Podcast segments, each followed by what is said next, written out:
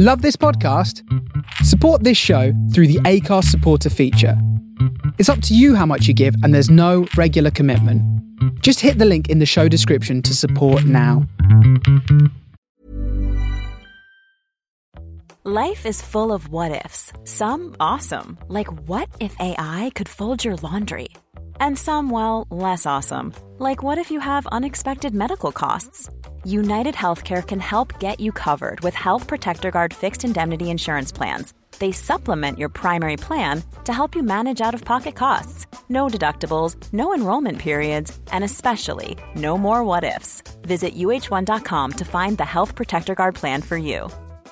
Mom deserves the best, and there's no better place to shop for Mother's Day than Whole Foods Market. They're your destination for unbeatable savings, from premium gifts to show-stopping flowers and irresistible desserts. Start by saving 33% with Prime on all body care and candles. Then get a 15-stem bunch of tulips for just $9.99 each with Prime. Round out Mom's menu with festive rosé, irresistible berry chantilly cake, and more special treats. Come celebrate Mother's Day at Whole Foods Market.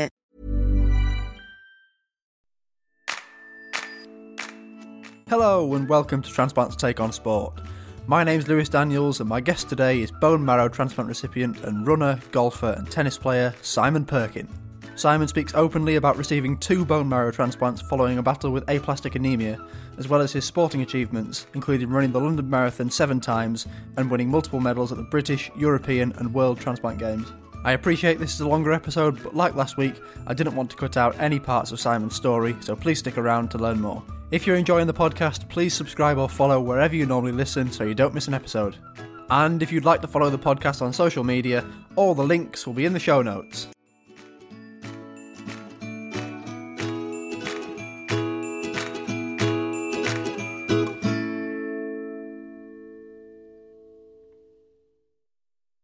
Simon Perkin, welcome to Transplants Take on Sport. Thank you, Lewis. It's very good of you to invite me. Pleasure to have you on. Now, you are the first bone marrow transplant recipient on the podcast. So, first things first, for those who might not be aware, what is a bone marrow transplant? Well, that's a good question because when I when I first heard about it, I didn't have a clue. Uh, a bone marrow, as I interpret it, I'm no medical expert or anything, uh, but I'd say that the medic uh, the, the bone marrow essentially is the factory where all the blood's produced. So you may have heard of things like red cells, white cells, neutrophils, all those type of things. But the you can't exist basically without the bone marrow, and the bone marrow is is the factory. It's it's it's where it's the workshop everything's produced. And I suppose in terms of you know you think of a dog with a bone, well it's it's the it's the stuff inside the bone, if that makes sense. We were talking about it the other day when we were having a little sort of meeting and prep, and I referred back to again. I said at the time this might sound silly, but I referred to when you see the bone marrow of a chicken that you might cook at home, and you see the little brown bit inside. Is it as simple as that? Well, yeah, I think I think it is. I mean, to be honest, I haven't even bothered questioning it. I think initially when I was uh, told I'd, I need a bone marrow transplant, I, I actually thought there was something physical that goes into into me. Uh, you know, like like as you say, like a chicken or something, some some bone. Um, but but it's far from that. What it is is is is the blood.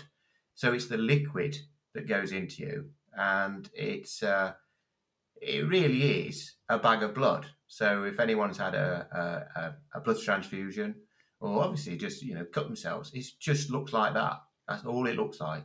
But it's so precious to, to save people's lives. It's so essential. Uh, and most transplants uh, today are 90% are stem cells as opposed to bone marrow, and 90% are um, stem cell. Now, that involves the donor uh, sitting there for approximately four to five hours, and they, they, they have the stem cells taken out of their own blood stripped back, and then the blood goes back in. And it, it's pretty simple process for um, people to do, and it's painless, and uh, it's a fantastic thing that anyone anyone can do. Um, and we're encouraging people to to sign up for the register. for stem cell and bone marrow um, because uh, I mean I wouldn't be here uh, today if, if I didn't have a, a, transplant and a very kind stranger had come forward. Um, so that's the stem cell. If I touch on the bone marrow, which is only a ten percent, in that case the donor um, they have a general anaesthetic, so they don't know what's going on. And what happens is they have a um, uh, the surgeon goes into the hip bone and extracts the bone marrow, the liquid, and that goes into a bag of, of uh, uh, into a bag, and then that's intrafused into into the uh, recipient. Um, the donor um, may feel uh, a bit of a bruise, um, a bit like if you've had a knock, whether you've been playing sport, something like that. Nothing major. They might get a bit of a cold. Um, as I say, they don't know anything about it anyway. Um, they wake up from the general anaesthetic, and I know people who've, you know, smiling. They're being captured there with the likes of uh, a wonderful charity, Anthony Nolan, um, who who really looking for uh, people aged, um, I think it's 16 or 18 to 30, because it's the young people, obviously the healthiest, who are the best to donate. Having said that, you can also donate up to the age, I think it's about 55 through, if it's in the UK, the NHS. Oh, and also, there's a, a great organisation called Delete Blood Cancer. Um, Delete Blood Cancer, um, they uh, started off in Germany and, and they've got no restrictions on their ages. Uh, and this applies right across the world. So anybody can register. Um, and uh, it just makes sense to me. Uh, but it's something that a lot of people don't know about. Um, they may have heard about organ donation, and it's great that what you're doing is promoting um, any kind of transplant. Um, people may have heard of kidney, lungs, and heart, but perhaps and bowel, perhaps they haven't heard so much about uh, uh, bone marrow and uh, stem cell. Where can people go if they want to register to donate? Well, as I, as I say, if, if they just literally Google or search um, how to become a uh, a bone marrow or stem cell uh, donor, that that will that will come up. I'm sure. Um, there's Anthony Nolan, uh, uh, who are um, of the biggest um, registers of uh, bone marrow and, and stem cell uh, potential donors. And there's also the NHS and Delete Blood Cancer. And I think further afield throughout uh, the whole of the world, there's different organisations within their respective countries, um, and uh, I, I, just think it's fantastic. Um, in my case, uh, I was diagnosed in well a long time ago now. Uh, it's it's actually 30 years ago now, um, 1991, and I went to give blood, and it was the time of the Gulf War, the first Gulf War, and I wanted to do my bit. Um, I couldn't obviously fight. I was a very fit, very fit, uh, extremely fit. Uh, played all, all sports, football, uh, rugby, uh, squash, uh, running, you name it. And um, and I, I went to give blood. Fine. Twelve weeks later, I went again, and they said, "Oh, there's something wrong with your blood, and you're anemic, so we can't have your blood." And so then they said, go and see your doctor within 24 hours. Well, I was young, you know, uh, very much enjoying myself. And I thought nothing of it. I thought, well, if it's that serious, they'd put me in an ambulance. So I just went home and just carried on.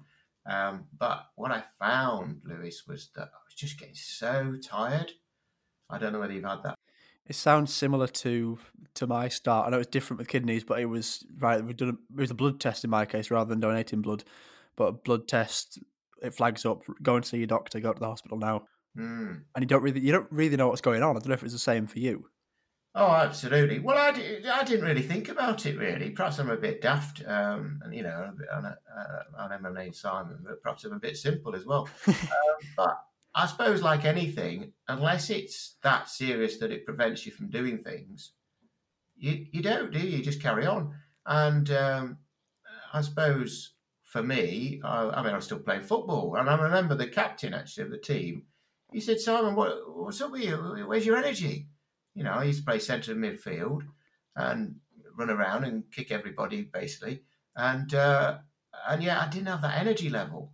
And I remember playing squash, and I had to stop between points and have a you know a bit of a, a, a breather, which wasn't like me. And what I found was just literally within a, a couple of weeks, uh, I thought, well, I better go and see the doctor. I didn't have any physical signs or anything like that. I didn't have any bruises, which is often a common thing uh, uh, with with leukemia, um, uh, blood cancer as it's called now.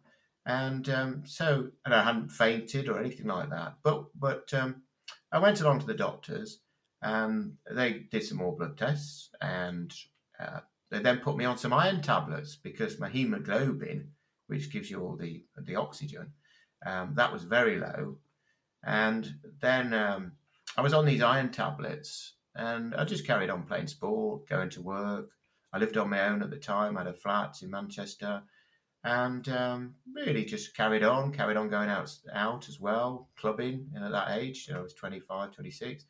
And, uh, and yeah, I was so tired. And then I went back to the doctors.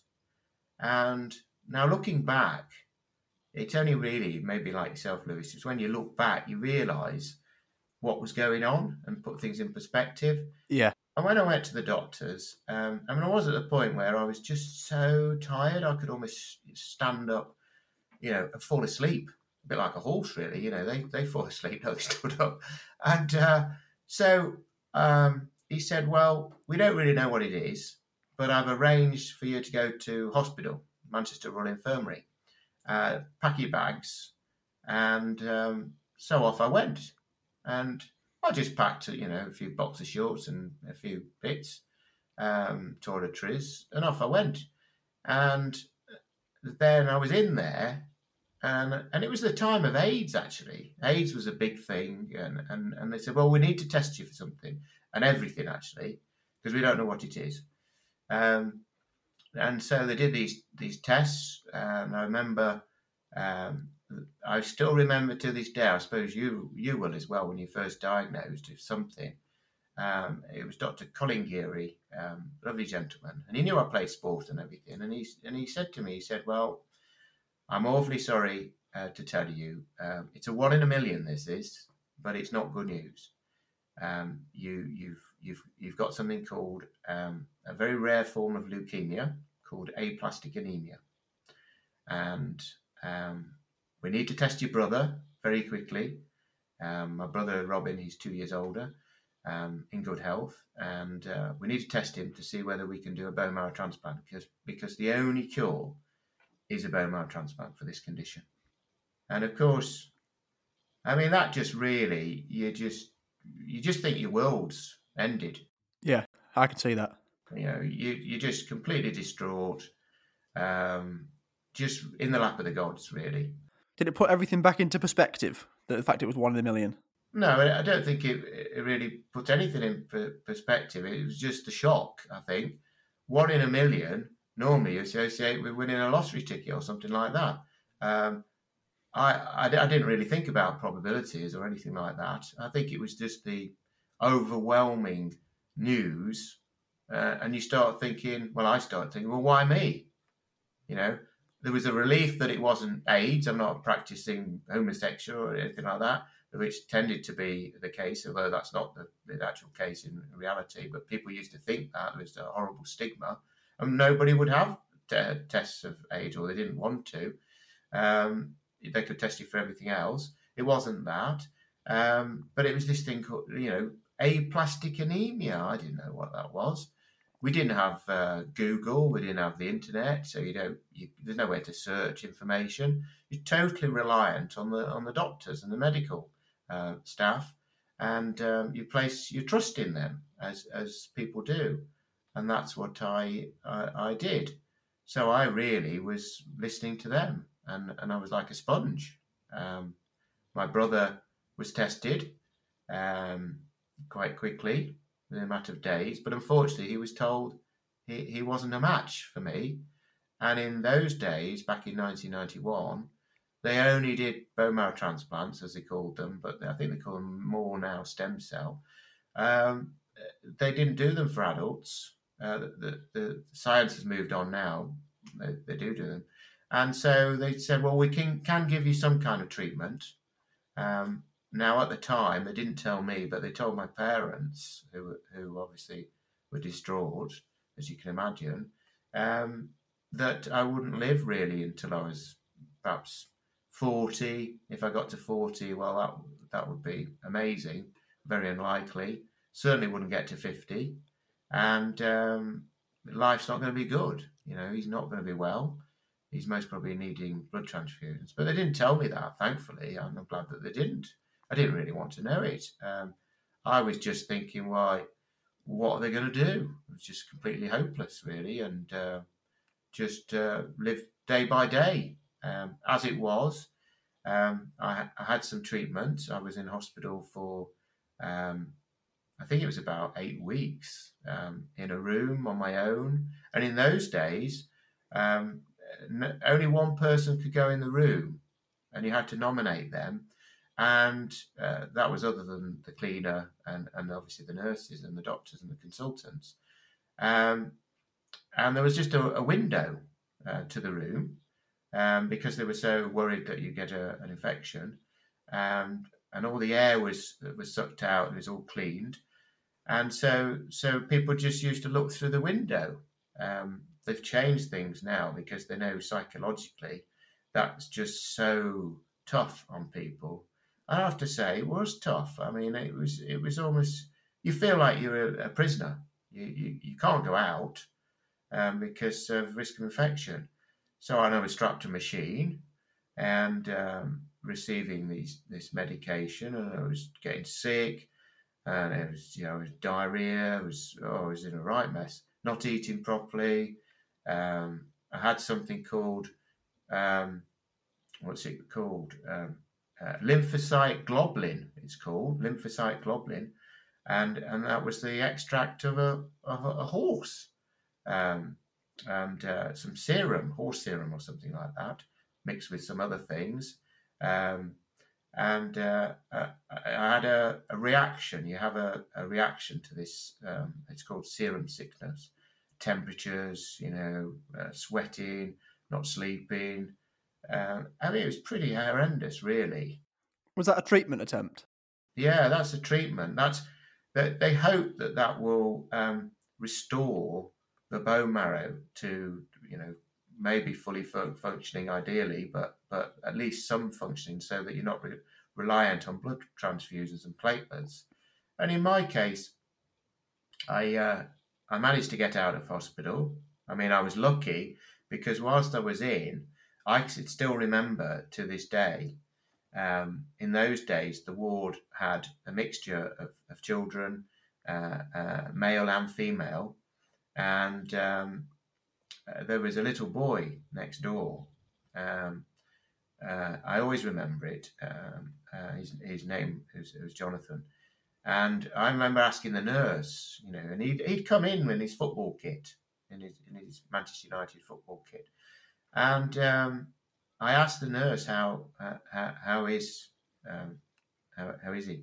How is um, Jonathan, and he said, and the nurse said said unfortunately, well, he didn't actually say anything, and that's often the case with with nurses. You know, they're so good, they're wonderful, compassionate, and caring, um, but essentially he hadn't pulled through, and um, and he, you know, a little boy had been playing playing football uh, with his mates, um, got a knock, rushed in, and often it's bruising with um, leukemia, where the signs are the bruising, but they don't they don't um, they don't settle down, they don't resolve themselves, um, and because the platelets are so low. Now, in my case, my platelets were were six. I was told by uh, Professor Colin Geary, uh, which uh, is a lot less than it should be. They should be about between 150 to 300, um, and that that um, that really supports your bruising,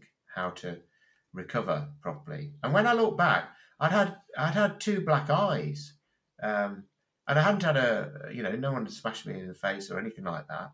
But I'd just been playing football. I must have had a knock, and I remember going to work and people obviously looking at me, thinking, you know, what's he been up to?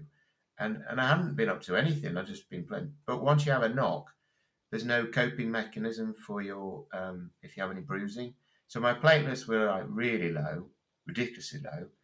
So there was a danger that if I had a knock, then it, I'd cut myself and then it would just carry on bleeding and I'd have a brain hemorrhage. Um, and then also my my uh, hemoglobin was was six as well, which should be between for male between thirteen and fifteen. So I was I was just operating on such a low base. Uh, you know, I was I was like 10 percent of a of a of an engine. So did all any bruises just spread massively? Yeah, bruises can spread, and and apparently one of the signs is that you you can just have uncontrolled um, little specks and bruising.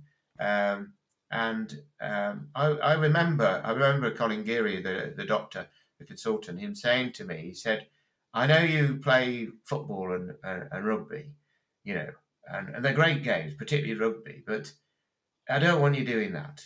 Um, stick to cycling," he said. And I thought, well, cycling's boring. I don't want to be doing cycling. Um, so, and, and I, I, laughed about it at the time because I, I used to go back to the hospital at Manchester Royal Infirmary. After I came out, I could still remember to this day. I, I walked down the stairs. My mum picked me up, and I walked down the stairs, and I, I was struggling. I couldn't even walk. I was so weak trying to get down the stairs, and I still, I can still picture it now. Me walking down the stairs, and my mum said, "You know, I've got the car in the car park. Uh, thankfully, it wasn't far away. Um, but I went out and I went outside and I smelt the petrol, and it was disgusting. And and you could because your senses are so sensitive, especially when you've been in a uh, controlled environment where everything's been cleansed and the air's been um, cleansed, and so there's there's no impurities at all. So you're susceptible to everything. But uh, my taste um, was was obviously heightened and smell uh, as a result of all this conditioning. And but I was so weak, and and I, I and I, I remember looking at my legs and think, well, you know, I used to be, uh, you know, pretty powerful playing football and rugby and running, and they were just like skeletons, really. I'd lost a lot of weight, um, and uh, then really began a, a journey of recovery. But what I said to myself is, if ever I have to go back into hospital again, I won't just, you know, wait for the doctors and the medics to tell me what to do. Um, and, and I just committed to then really just massive action on how can I get myself better? Will I get better? And it's down to me. You know, if it's to be, it's up to me. Um, you know, and I really believe in that um, because if you've got that force, that that drive, then you're halfway there. Uh, and, and if you're waiting for other people to tell you what to do, and, and uh, you know, it, it, it really is a tough, tough game. And it was while I was in, it, it was like war, you know. And I'd encourage anyone if, if they're in a situation, a really tough situation, um, think of those people who, who are worse off than yourself. Think of the people who are in pain constantly and how they get through it.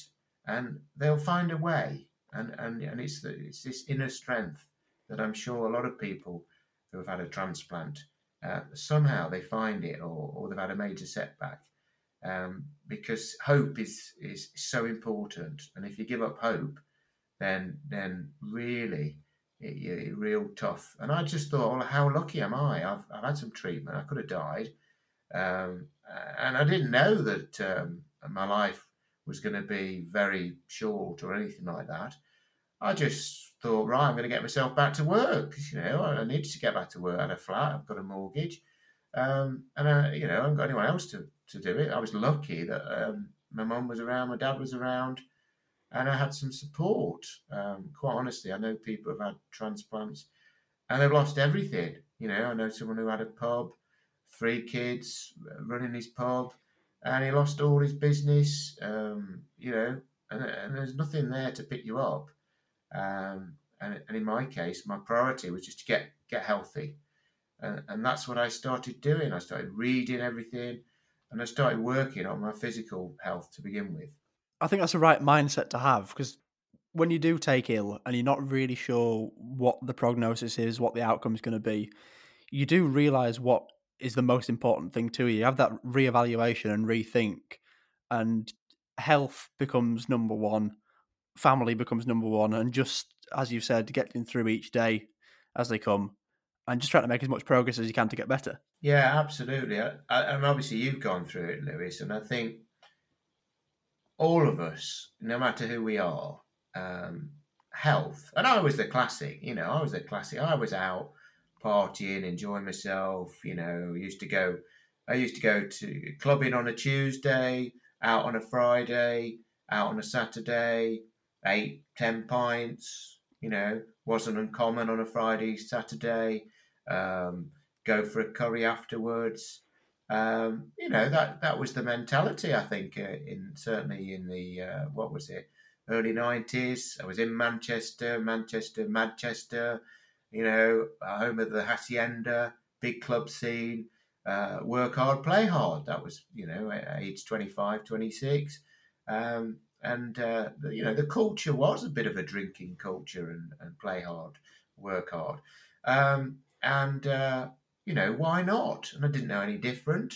Uh, and um, yet, for me, what it really started me to think about is is is number one, health. Because if you haven't got your health, you haven't got anything. That's the starting point. If you haven't got your health, you can't go to work. If you haven't got your health, you know, you, you can't go out. You know, you just can't do anything, can you?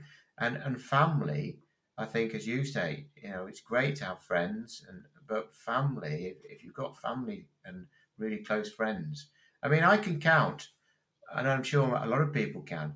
I can count on one hand the people who really, you know, when it came to it, offered help, and and uh, you know, I was quite quite. I'm a very sociable person, and um, and I think a lot of people find that. It, it, it, you start reevaluating things, as you say, and and um, you know, someone who hasn't got any family or any support, I mean, it must be so tough for people. I really admire people who have have gone, you know, against the existing environment or whatever, and, and done tremendous things in their life um, through that that drive, and and and it's I think it's so important we'll move on to the actual bone marrow transplant, the, the first of two. Spoiler alert. Uh, what was the process of finding a donor? I know you said your brother was worked up. Yeah, well, in my case, um, I mean, I carried on working and everything, and and um, I was having blood transfusions um, uh, post my initial tra- treatment in 1991, and then um, I mean, I you know carried on, and I was I ran the London Marathon. Um, I, I think about six times during that time. And and yet, in, in when we got to 2000, again um, had a similar type of treatment, uh, this anti-lymphocyte globulin, uh, and I'd moved down to Oxford. Um, I'd worked. I was working for NatWest for their, their in their business school, um, essentially a teaching and facilitator. But what they um, said was, uh, it got to 2011, and um, things were not looking good. Um, I was need starting to need, um, or that my blood counts had gone so low again. I think before I said to you, uh, my hemoglobin was, was, six, but it it had gone up to about um, uh, I think about twelve, so it was quite reasonable. And my platelets had gone up to uh, about forty, um, which was okay. But once they go to about 30, your platelets, um, that's a concern, and you might need blood uh, platelet transfusions. And if your hemoglobin generally, if it goes below 10, then again you might need blood transfusions. So the the signs were there. I'd always been monitored, um, going for regular checkups, and, and that's the beauty of it. I think if you're diagnosed with anything, you you get you're in the system. You know, you, we're so lucky in our country having the NHS. Fantastic um, really are. And so, so what the consultant said to me um, around 2011, I think it was, he said, "Well, things are not looking so good. Um, what I think we need to do is put you on the register um, because." Um, if things get to the stage where you're needing blood transfusions, I was what, 46, something like that, 46, um, you you know you will need a, and I knew that the only cure was a, a bone marrow transplant. And so we, he said, We're going to put you on the list. Um, we'll go on the register, appealing really for, for, for someone to come forward. And what they do is they look at your uh, body tissue type and to see if there's someone on the list as a potential donor who, who is a good match. And the ideal match is, is, is, is 10 out of 10. And so they started searching in, in, in 2011. I think it was about the January.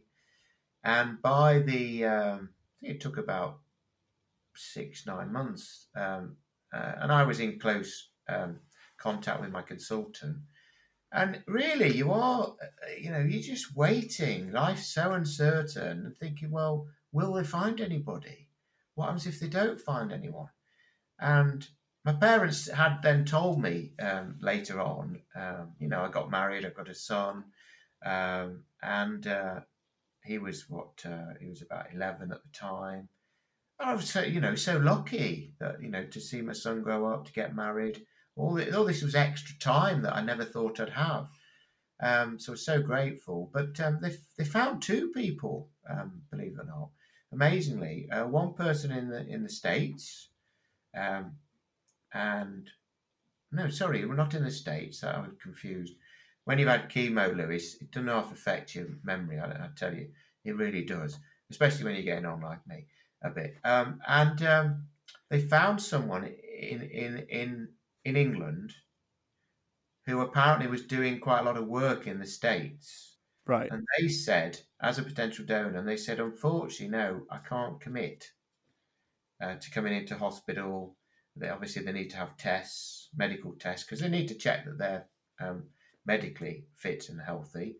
Um, because it is a very complex uh, procedure, putting someone else's um, stem cells or bone marrow into into another human.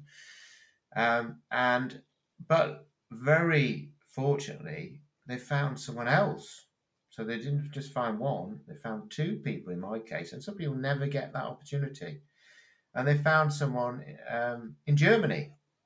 Now, I didn't know this person, all I knew, they found someone, and I thought, wow, you know, wow, this this is, you know, I've got a chance. There's a possibility, um, and uh, I didn't even think about, well, will it work?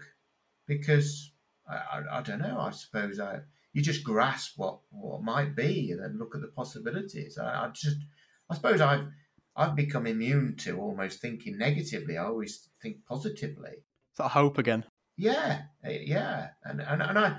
And, and and that's something, and I think part of that is the fact that I used to, um, you know, I read widely uh, uh, of, of about successful people, about people who've had major setbacks, and and also in, in life and in business. And I used to teach personal development and and leadership, uh, all about leadership and uh, winning mentality uh, at the business school. Um, so, so it was almost like in the DNA.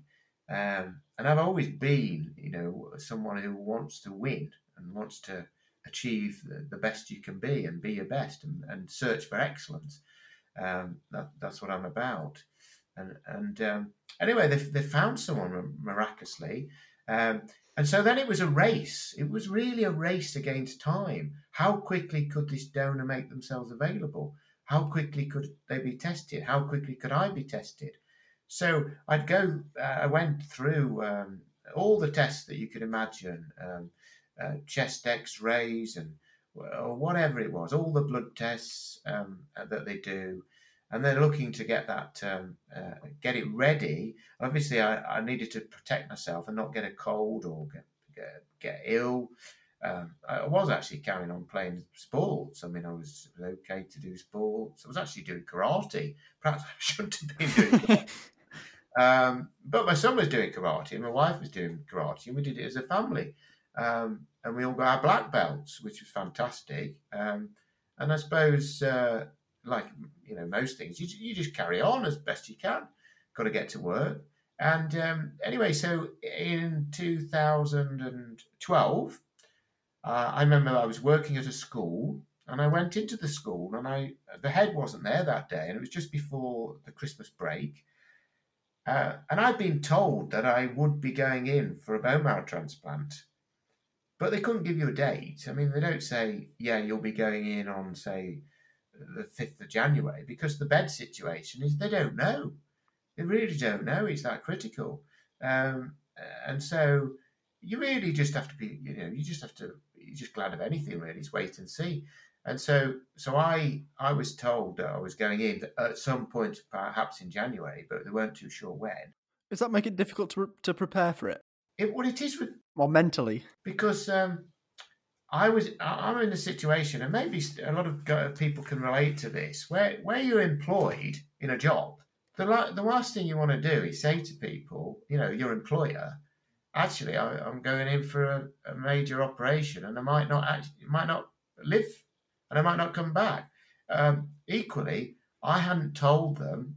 They knew that I'd had leukemia in the past, but I'd been fit and well. I'd been at work. I'd never had a day off sick, um, apart from in 2000, um, uh, 2000 when I had some treatment, which I said in back in Oxford. I just didn't. I wasn't sick. You know, it wasn't a case of I had a um, condition where I kept having to be uh, off. I might have to have some. Uh, I didn't need any blood transfusions. You see, so I, I was lucky, and and outwardly, uh, um, I suppose I was a bit guarded that I didn't really want to let my guard down because I felt it was a weakness. Um, you know, I think if you're with an employer that's very supportive, and things have changed, a lot of employers are not a lot more switched on now. But it was a bit like mental health. I mean, if you were told you had cancer in those days, it, it was almost like a death sentence. And and and I've read, you know I've read uh, about this that they reckon even now, if you've been diagnosed with cancer, your chance of getting another job are about as, as good as a, a criminal. Right. You know, that a criminal record. I mean, that needs to change, but I can understand from an employer's point of view. If you're in a business and you've only got five employees, say, and I'm a critical employee, employee, and I say, well, actually, I've got cancer or I've got leukemia or whatever, well, they're going to be thinking, well, he's not going to be around. He's not going to be much use. He's going to be off sick. You know, I've got a business to run. So I was lucky. I was in a school, and I, and I but I hadn't told them. Uh, but I had a duty, obviously, because I, I, did an important job. I was work experience coordinator there, and all these kids were relying on me. So I, I went into the to the head's office, and the deputy was there. And I, I said to the deputy, Chris Salmon's his name, lovely chap. And I just said, I'm, I'm awfully sorry to tell you, um, you know that I had leukemia in the past and, and I've been for appointments uh, recently, but I'll be away from um, school for a while. Um, and I'm, because I've, I've, got to go in for a bone marrow transplant uh, in January. Um, and what was great, uh, Lewis, was that um, Chris, actually, his dad had had uh, leukemia. Um, and so straight away, there was that, that empathy there. And I think most people find this in anything, don't they? Whether it's cancer, whether it's transplant, whatever it is, mental health. Actually, when you open up, it's surprising and it's it's so positive. Most people know somebody. I mean, now cancer. I mean, one in two of us uh, expected to have cancer during a lifetime. But in those days, even in, in 2011, I mean, you know, 1991 was first diagnosed. It was known as the Big C. People didn't talk about cancer. People still have a stigma about it. Uh, it's got better. But anyway, so I, I just said, look, I, I don't know whether even I'll get through it. I, I, I might not come back at all. I might be dead. But the chances are I'll be off. Now, I'd been off previously when I'd had some treatment for about um, three months each time and then got back uh, to work at, at, full capacity. And I, the expectation was that I was going to be off for at least six months um, anyway, if it went well. Um, and the head was fantastic, and a lady called Julia Morris, who unfortunately is no longer with us, and her brother. Uh, when I spoke to her on, on the telephone, she was so supportive, and and she, and she said, you know, her brother had sadly died through leukemia, um, and so uh, and I was left thinking, well, I don't need to worry about the school. You know, I've covered that now. I've told them. So I felt a bit better, I suppose, as better as you can do, the fact that you're going in for some major operation. But I was scared stiff. you know, I can remember packing my bag, going, going. I got a lift there. Um, I didn't know what to expect. I, I, had to have what's known as um, I can't even remember what it's called now, a line in, uh, and they put the line in your in your in your heart, going from your heart, uh, which which uh, enables them to put blood, um, liquids, because often you get dehydrated, um, saline, uh, uh, which is put into you when you're um, when you're in there, and also the the medication. So so they put this thing in, and it's a bit awkward. You've got to keep it clean, and and, and anyway, so I arrived there, Manchester, uh, Oxford. Sorry, it was Oxford uh, Radcliffe Top Hospital. I've been under the same consultant, uh, Dr. Tim Littlewood, for um, about ten years um, now, and and he, you know, very supportive. And I was, you know, here we go again. I thought, um, let's go. And and and I, but I, you know, there's a bit of bravado, but you just think when they close that door, you know, the first night, you really just think, God dear, how am I going to get through this? Um, and then it just starts, doesn't it? it you know, you, you, I suppose your natural defense mechanism and your fighting spirit kicks in. So when I was in, I took the view that every day my target was just to get up, have a shower, and get dressed and get some food down me. And initially, I had to have chemo, and that was brutal. Was that in prep for the bone marrow transplant? Yeah, yeah. I think it was about five days. And they say, you know, we've decided on your conditioning and they keep you informed, but you don't really know what's happening. You, you just really just respond. You're just sitting there um, and uh, it's just day by day, hour by hour, minute by minute um, survival mode. And, you know, and that's what I'd recommend to anybody. You know, don't look ahead in terms of um, and don't think about all these other things. Yeah, it's good to focus on the possibilities of and think about what you might be able to do. But really, it's just concentrate on today. You know, today, can I get up? Yeah, I mean, I know there was when I was in, there was a chap um, just down the corridor. We didn't have any contact with other people. We were in isolation again. It's got a bit better that you know people could come in, but they're all ganged up, a bit like now with with the with uh, this COVID, you know, um, uh, with a gown and with a mask, and um, because of risk of infection, they don't want to give you anything. You couldn't see anyone who had a cold or anything like that. They weren't allowed in. Um, my son, um, he he was allowed in, but again, you know, for a li- little boy coming in wearing a mask, well, it's not good, is it? And also seeing all the stuff going on, um, seeing your dad being ill and being sick um, so we, and also he had school to do. So you know, we were living in Warwick, which is about an hour or so from Oxford. He had to get. He was at school. My wife's got a job. She's a, she's a solicitor in a firm of solicitors, um, Lodders in Stratford. You know, very busy, demanding role. And even though the, the, the employers are very supportive, um, she was with another employer at the time, and they were very uh, supportive. She could take as much time as she wanted, but off. But you don't, do you? you just you know you want to do what you do and try and keep things as normal as possible. And in my case, I thought my job was to get out of there. Um, but first, I was going to have this bone marrow transplant, and, and and all I knew was that it's going to be five days if everything goes well. I mean, things could go wrong. I mean, what happens is they rely on somebody in Germany to come to have the procedure. They take their blood they then, that blood is like gold dust. I mean, that is my potential life. That's that's what I need. Well, can you believe it? Well, that's taken, I think, by volunteers on an aeroplane. You know, I think it was Ham. I think it was. I think it was. Uh, was Hamburg or Frankfurt. I, I don't honestly know. Don't know any details. It was then shipped over, and then I still remember this day the nurse um, walking on the uh, ward and then coming in into my room and she said, It's here. We've got it. And and then she put it up on the drip and it and it was a, and she said it's a lot. I mean, they didn't know whether it was going to be uh, uh, enough. I don't know what enough was, but anyway, they said it's three and a half liters. I thought, oh, great, that looks a lot. and then that needs to go in me. And um, so then they obviously they're testing your blood pressure all the time, um, just to see that there isn't any reaction. And in my case, it normally apparently takes about four to six hours. Well, it, I was having uh, I was having a major temperature, I was having high blood pressure, so they had to stop it. Uh, it took, I mean, this nurse, I mean, she was wonderful. She sat with me all that time through the night. I mean, can you imagine that? She had a she had to have family to get home to, but she said, "No, I want to stay with you." I mean, the dedication of they're very good. Oh, I mean, it, it fills me up just talking about the dedication of the nurses uh, and the cleaning staff and the porters, everybody. It's incredible. And um, so eventually it went through me, you know. And so you saw the last bit of the, you know, and you're trying to get every drop into you, and it and it just goes in.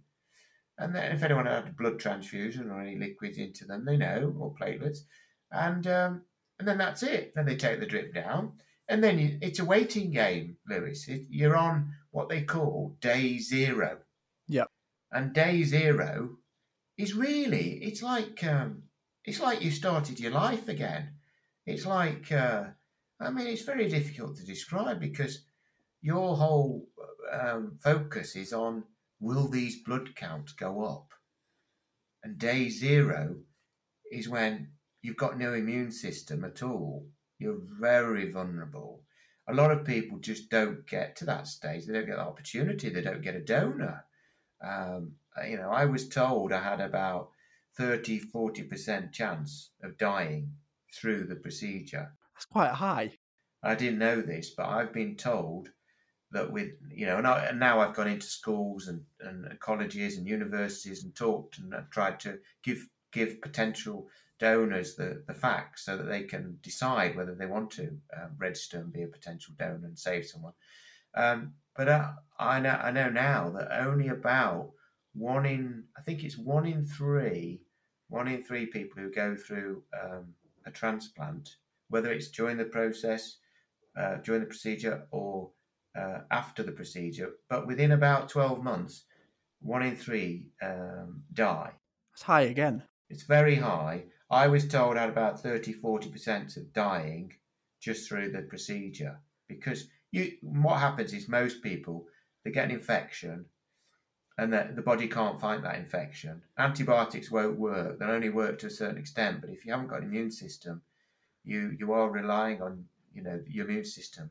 And I, I'd do anything a bit like now, COVID. I mean, I know people, you know, take it seriously, and obviously the medics do, but a lot of people aren't taking it as seriously as they should. I mean, I was just paranoid about it.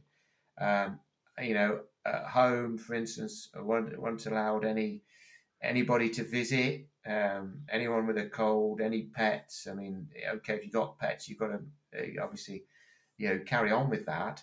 But you know, if someone came to the house, they'd have a gel. Uh, I mean, we didn't have any visitors. I didn't have any visitors. You know, people assume that you're okay once you're out of hospital. Yeah. But the reality is, that's when the hard work starts. It really does. It really does.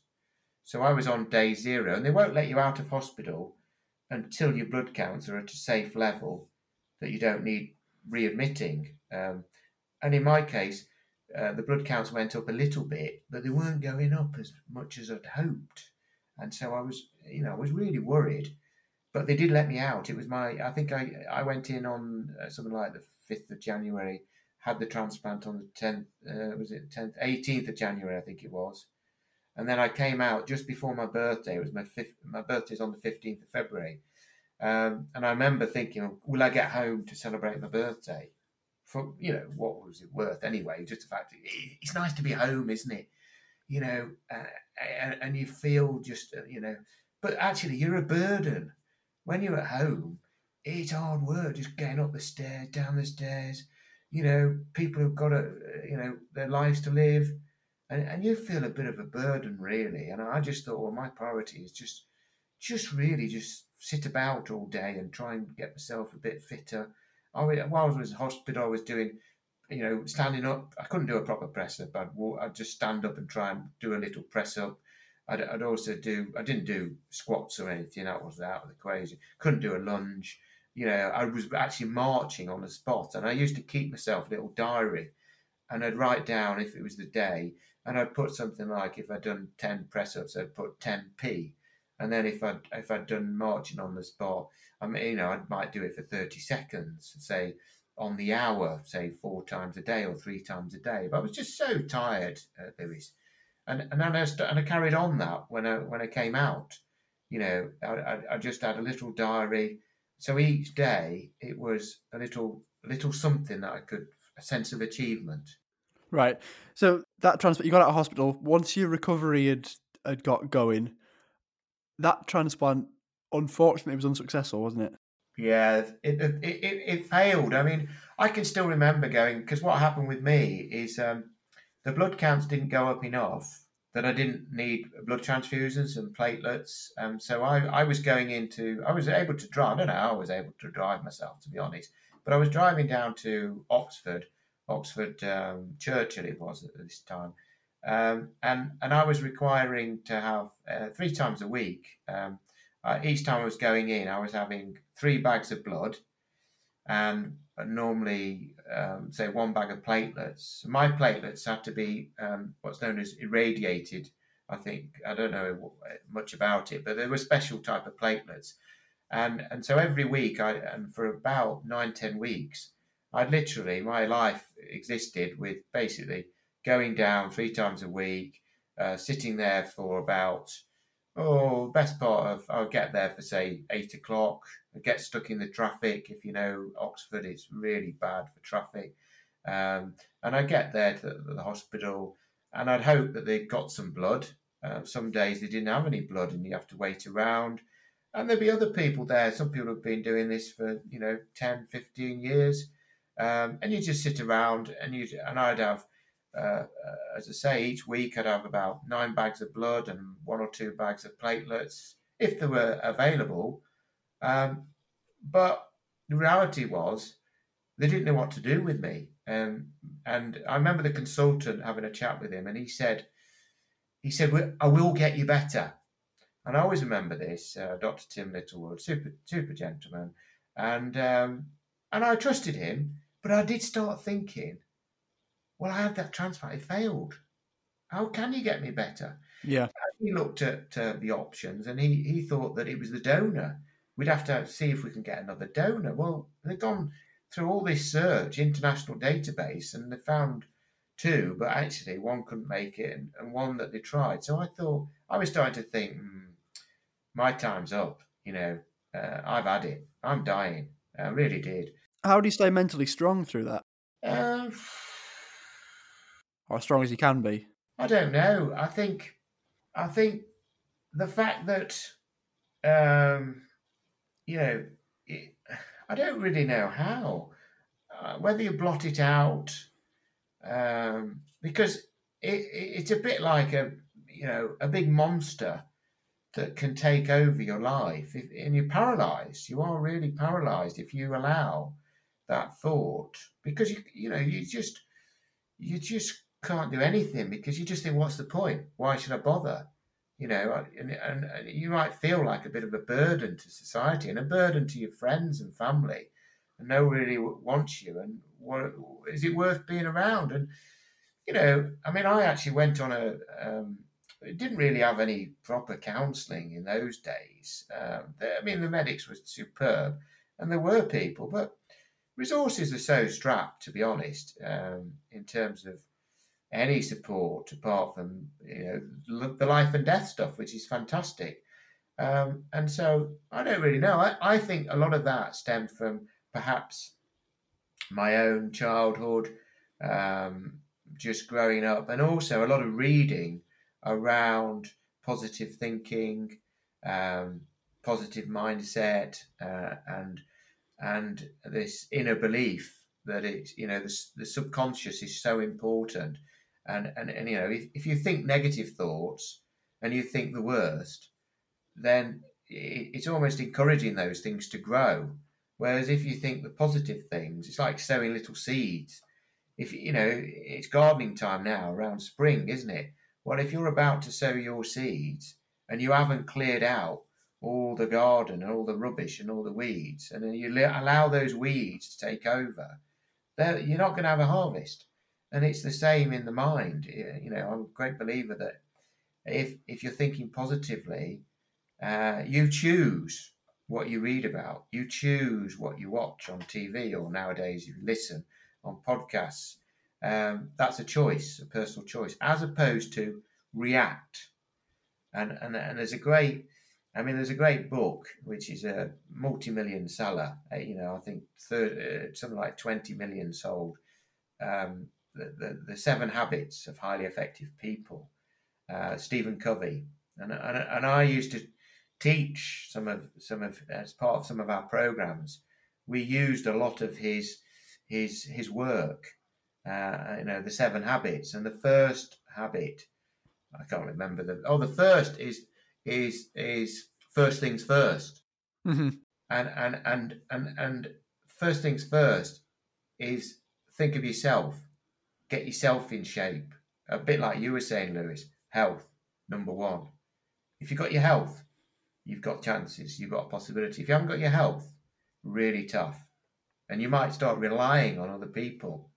And we are in, you know, we're all independent. No one's an island um, however, you've got to, you know, if you can do your bit, uh, it makes it so much easier. And and, uh, and also, I think self preservation comes in. I mean, let's face it.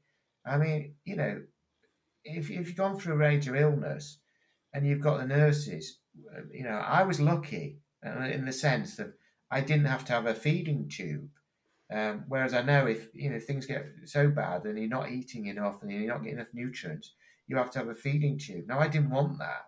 Um, and, also, you know, if you can't get out of bed, there was a, um, a, a, a, gentleman two, two, door, two, two rooms down, I remember, um, and he couldn't get out of bed. He came in, again, he came in his football kit, um, and he'd had a knock, and he got him into hospital.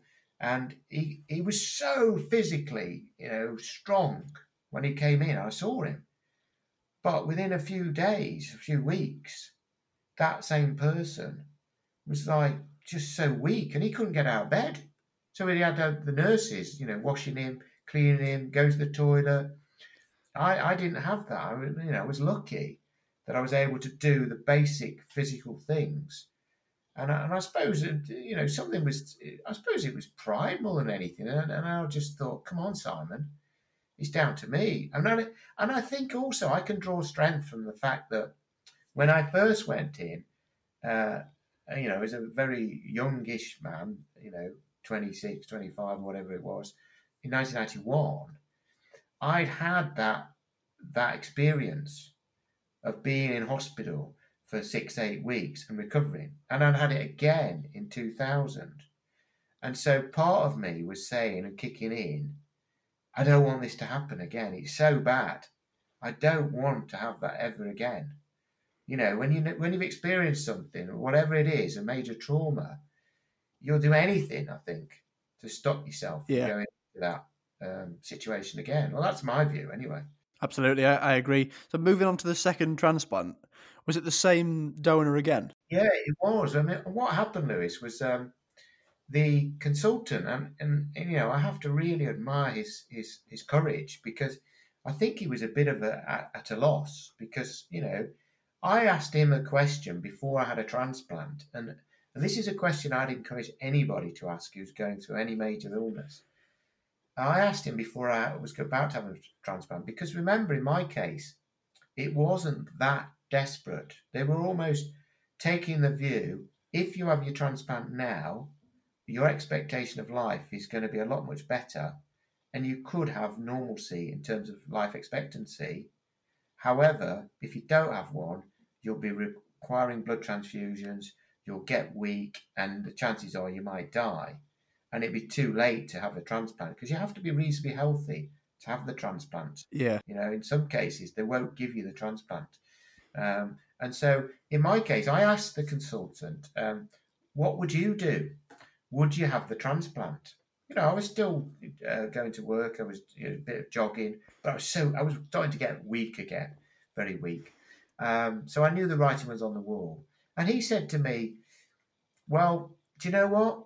I think you'll look back in three or four months and think, what was all the fuss about? Those are the exact words he said. I think you'll look back in three or four months and think, what was all the fuss about? Now, those comments to me at the time were uplifting because I thought, I'll go in and have this transplant, I'll come out and recover, and in three to four months, I'll be back at work, I'll be back playing a sport. Life's good. So why wouldn't I? I've got the assurance from a top consultant that life's going to be good. Yes, I was given the, you know, I had to sign a, a form to say about the risk. Yeah. But I didn't really think, I, never really entered my mind too much. I'm going to die. I didn't really think, do you know what? Actually, it might not work. I was just thinking, well, let's get in here, let's get on with it. And if it doesn't work, well, it's not like.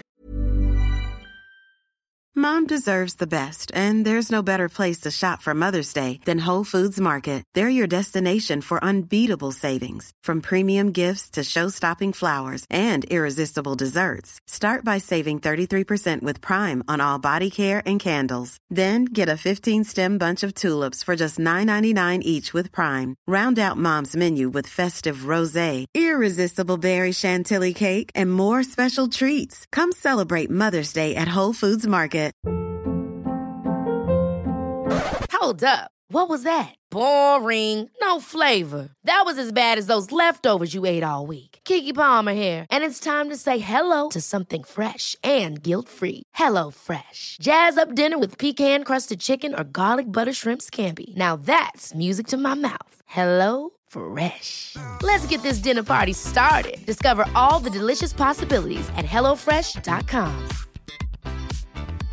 This is Paige, the co-host of Giggly Squad, and I want to tell you about a company that I've been loving, Olive and June. Olive and June gives you everything that you need for a salon quality manicure in one box. And if you break it down, it really comes out to $2 a manicure, which is absolutely insane. It's also so easy to get salon worthy nails at home with Olive and June. The difference between how your nails used to look when you did them yourself and now with the Mani system is a complete game changer. The best thing about Olive and June too is it's a quick dry. Dries in about one minute, lasts for five days, and full coverage in up to one to two coats. Visit oliveandjune.com slash perfectmani20 for 20% off your first system. That's oliveandjune.com slash perfectmani20 for 20% off your first system.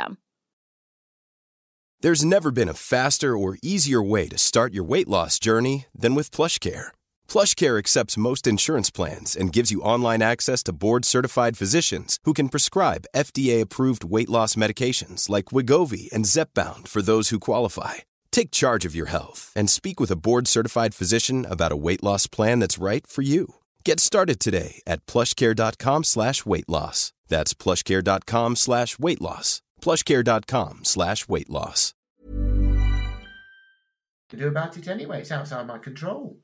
So the consultant, uh, after it hadn't worked, and he was thinking perhaps we need a new donor, I was referred to the top specialist, a lady called Dr. or Professor Judith Marsh at King's College London, uh, King's College Hospital, which is one of the top places in the world.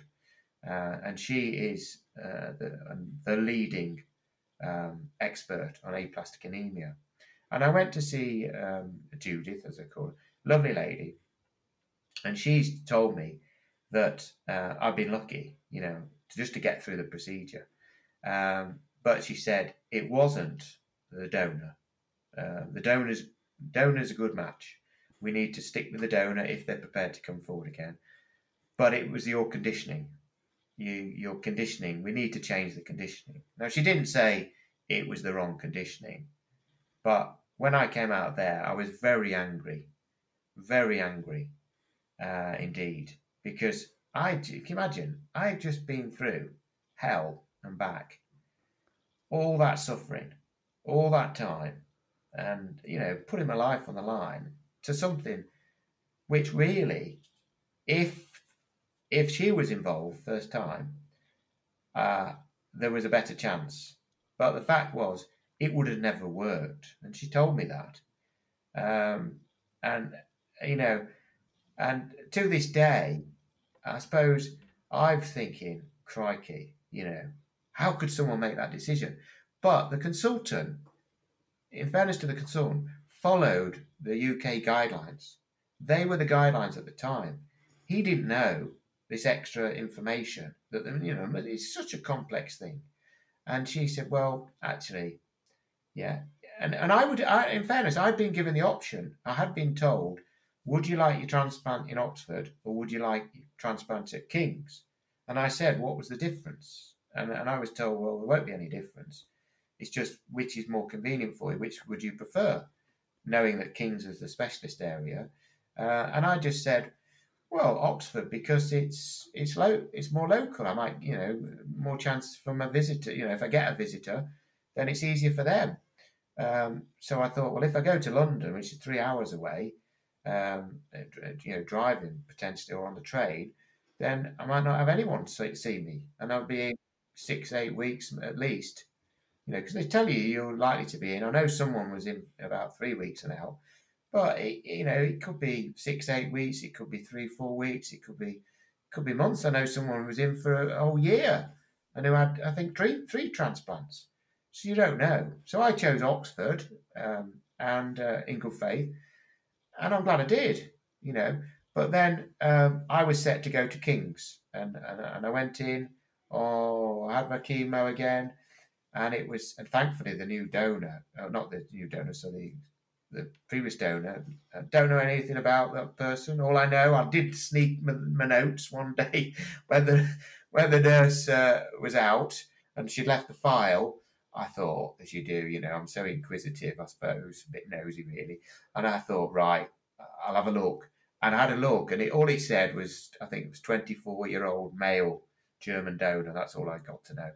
And um, and I can't thank that person enough. I've never met them or anything, but they saved my life. And anyway, and then it was the 10th of July, 2012, that again, and this time the nurse came in, and I always remember it.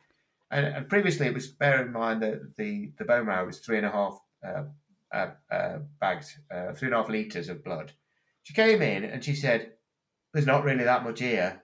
There's only about a litre and a half. And straight away I thought, Bloody hell, I've had it. Last time it was three and a, three and a half and it failed. This time, it's about a litre and a half. It's not a loss, is it? Do you know what I mean? And there was that doubt and oh dear. And then and then you just you know you just sit there. This time it took about four or five hours uh, to go through my system, and it was day zero again, and off we go. The determination to go again has to come back. Yeah, yeah, and and, and my blood counts um, started coming up um, gradually, very gradually. I used to go to King's, uh, King's College. Uh, I couldn't go on public transport. I was told not to go on public transport because of risk of infection. Um, so they, they arranged for some transport.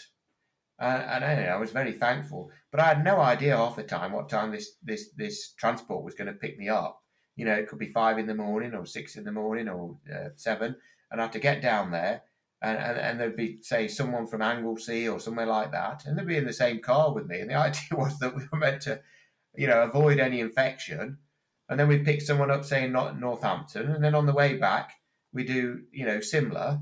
Uh, long days, um, but but anyway, and, and then you know, then my count started coming up, and um, and, and and actually, in my case, I was so lucky, Lewis, because when I was in hospital, um, we had tickets. It was 2012. It was the London Olympics. There was a buzz around London. I can still remember, you know, the um, the flame, the torch. Yep. Yeah. Uh, that goes around the country. Well, whilst I was in hospital, the torch, uh, you know, they came past King's College and they were going outside. Well, my window was well, I had a little window uh, which was over the car park. I didn't see anything or anything, but I remember a lot of excitement. But we had tickets. We had tickets for the Super Saturday, tickets for the 100 meters. The big day. Usain Bolt, right? And when I first went into hospital, I remember speaking to Michelle Kenyon, lovely lady. she's the uh, bone marrow coordinator nurse, and I said to her, um, bearing in mind I was going in in early July, I said, "What's the chances of me getting out for the Olympics?" And she said, she looked at me, she said, "No chance." And so whilst I was in, my main driver was, "I'm going to get in." And even while I was in, I watched. I, I, it brings tears to my eyes now. I watched uh, Rowan Atkinson. I don't know. It's, it's, beyond you. You weren't even born. I don't. Oh, you were born, weren't you? I don't know where you saw it.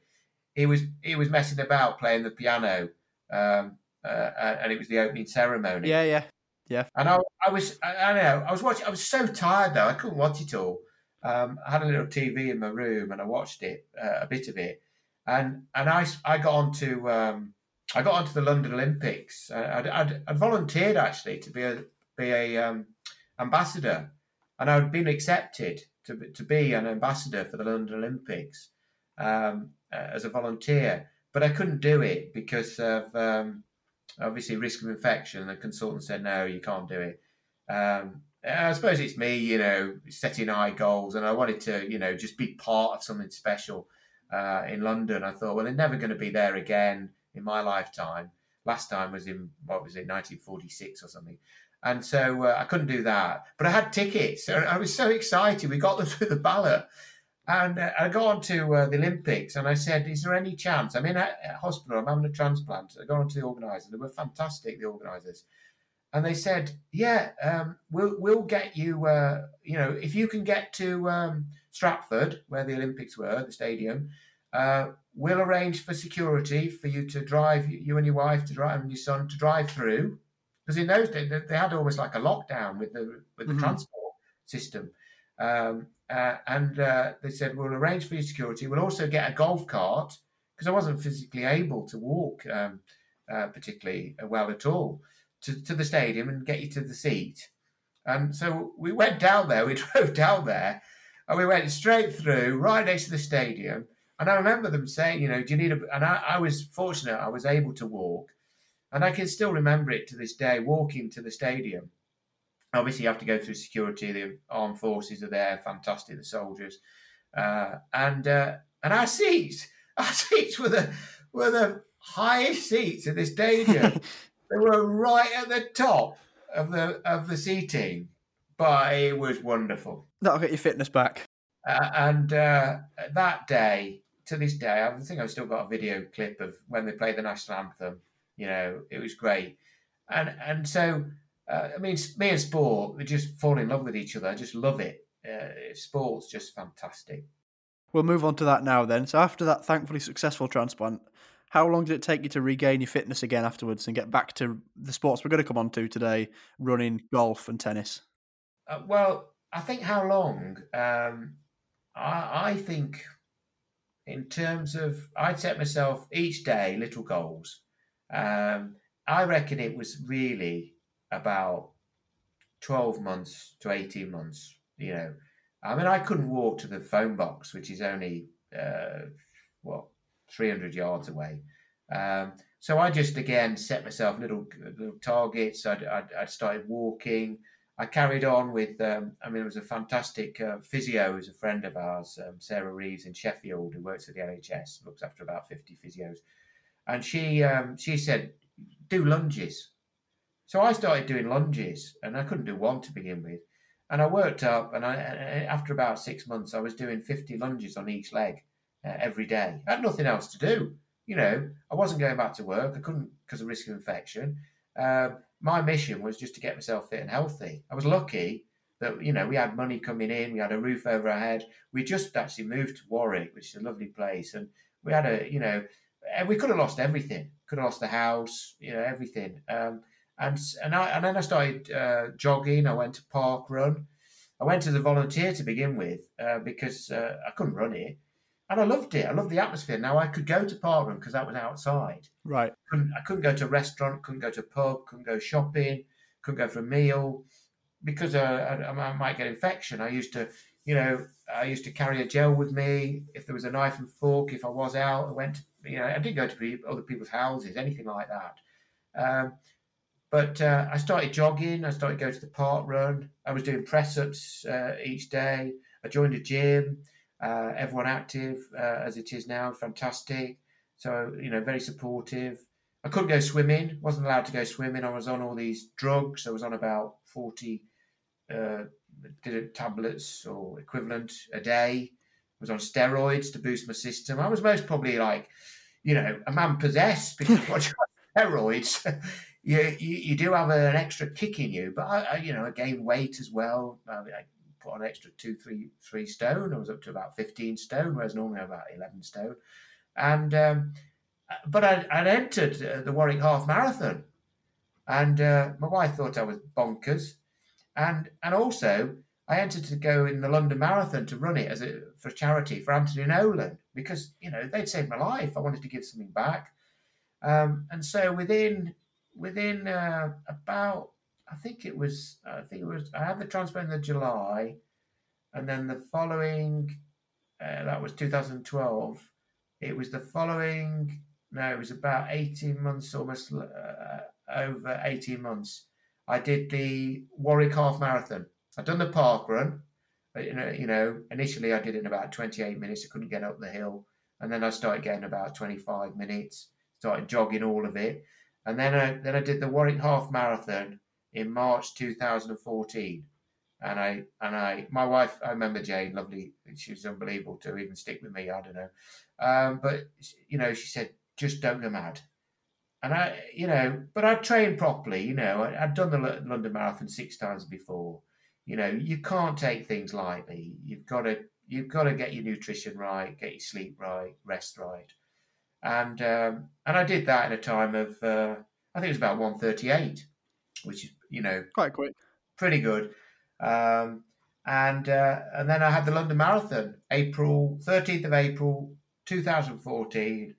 Uh, filling up, just talking about it. One of the best days of my life, uh, and I ran that in three thirteen, three hours thirteen minutes, fifty seven minutes, I think, fifty seven seconds. That is very quick. Isn't the tar- the target's normally under four hours, isn't it?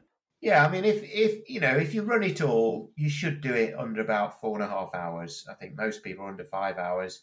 Um, you know, club runners, most club runners are, yeah, most people under four hours, say club runners, you know, good runners, really good runners, elite under three hours. Um, pretty, you know, decent, decent club runners nowadays. Anything under three and a half is, you know, is pretty good. And you know, life was good, fantastic. Um, I was I was back working then, and um, but um, only six weeks later, Lewis, I thought, well, I'll give my legs a, a rest. I won't do the running so much, you know, recover. Um, and I raised, I don't know how much it was, about three and a half thousand pounds for Anthony Nolan. Well, that was nothing compared to the transplant. It cost about a hundred thousand pounds for a, wow. Um, a, a, transplant, apparently, um, from a, um, uh, not not a sibling match. Um, and uh, and then I got smashed off my bicycle. Ah. Literally, I'm not a big cyclist, but I got smashed off my bicycle on a lovely day in May. Um, May the 14th. You always remember these things, don't you? You always remember dates. It's a bit like people quitting smoking. They always remember it. I know I never smoked in my life. But um, it was May the 14th. I got smashed off. I was left left for dead. I woke up. I'd been knocked out. Someone had hit me apparently at 50, 60 miles an hour on a just a normal uh, A road, only about a mile from home, and uh, driven off. And I woke up and I was in one of those neck braces. Mm-hmm. There was an ambulance there. I can still see it. Two people looking at me said, "You've been involved in an accident. Don't move your head. We'll get you to hospital." And I, I honestly thought I'd be paralysed for the rest of my life. You know, I thought to myself, "Crikey, I've had this transplant. I'm now being knocked off my bike, rushed into hospital, blue light and all that. They'd rip my shirt open, put all those little bits on so that they can test your oxygen levels and heart and all that. And I mean, it was so uh, coincidental, but the chap who was in charge of um, A and E, um, Atta, he lived opposite us, and uh, he said, "What are you doing here?" and so, and then he made sure I had all the tests and everything. I went under one of them tunnels, and they did the you know scan and all that CT scan, and it may, may be me, I'm daft, daft as a brush. Um, he said, and actually the paramedic at the time, she said to me, she said, you've been so lucky.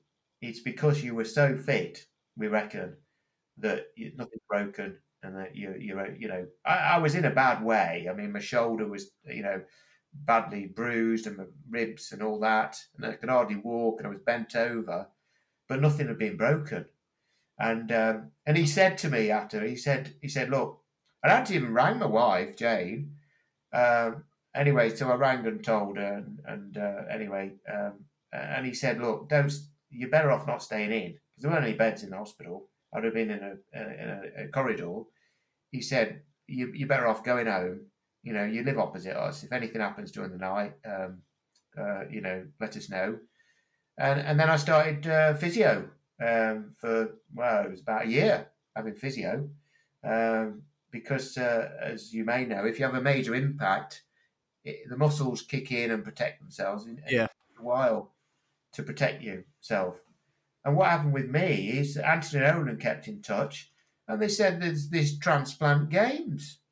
Um, it's the first ever time Anthony Nolan, uh, as as a as an organisation and stem cell, is being uh, recognised, and there's these British transplant games. I didn't know anything about them, um, and then I read and, and found out that they started about forty years ago, and um, and it all started to encourage people to uh, really get back into sport. And I thought, fantastic.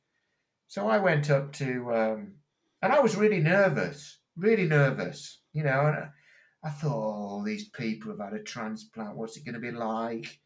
You know. Um, and I thought, well, you know, I'd, I'd, I'd played golf in the uh, in the past and, and, and football. Football didn't happen at the transplant games at the time, and I thought I'd do a bit of running. I wasn't a sprinter. Um, you know, as you know, I'd done a half marathons, marathons. You know, good endurance, but the longest distance was 5k. So I thought, well, I'll do the 5k and I'll do the 1500 meters. That'll be enough. Going up to Newcastle, I'd got myself fit again, and it was fantastic.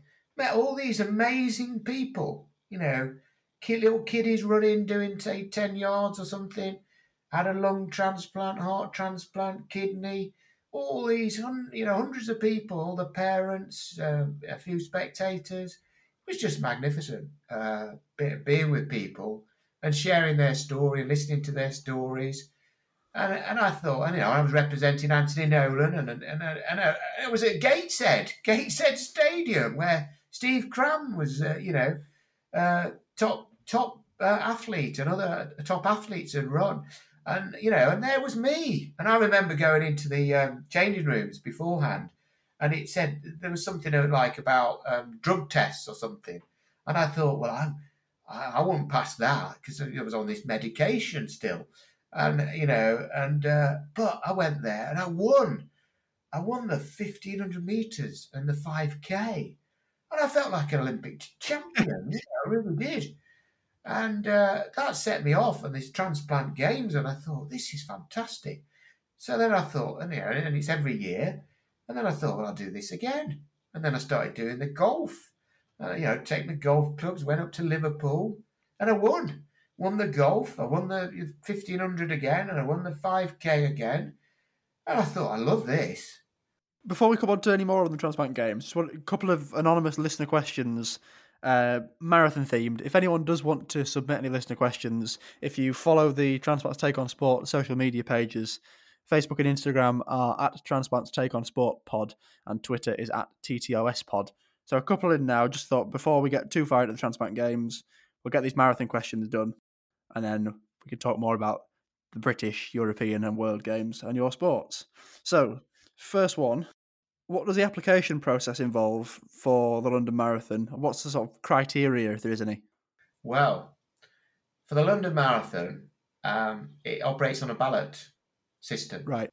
So what happens is it's around the time of the London Marathon. Normally, it's around it's it's in April. What normally in April. At the moment with COVID, it's it's it's going to be in October because everything was pushed back, and I think they're doing a virtual um, London Marathon uh, this time round.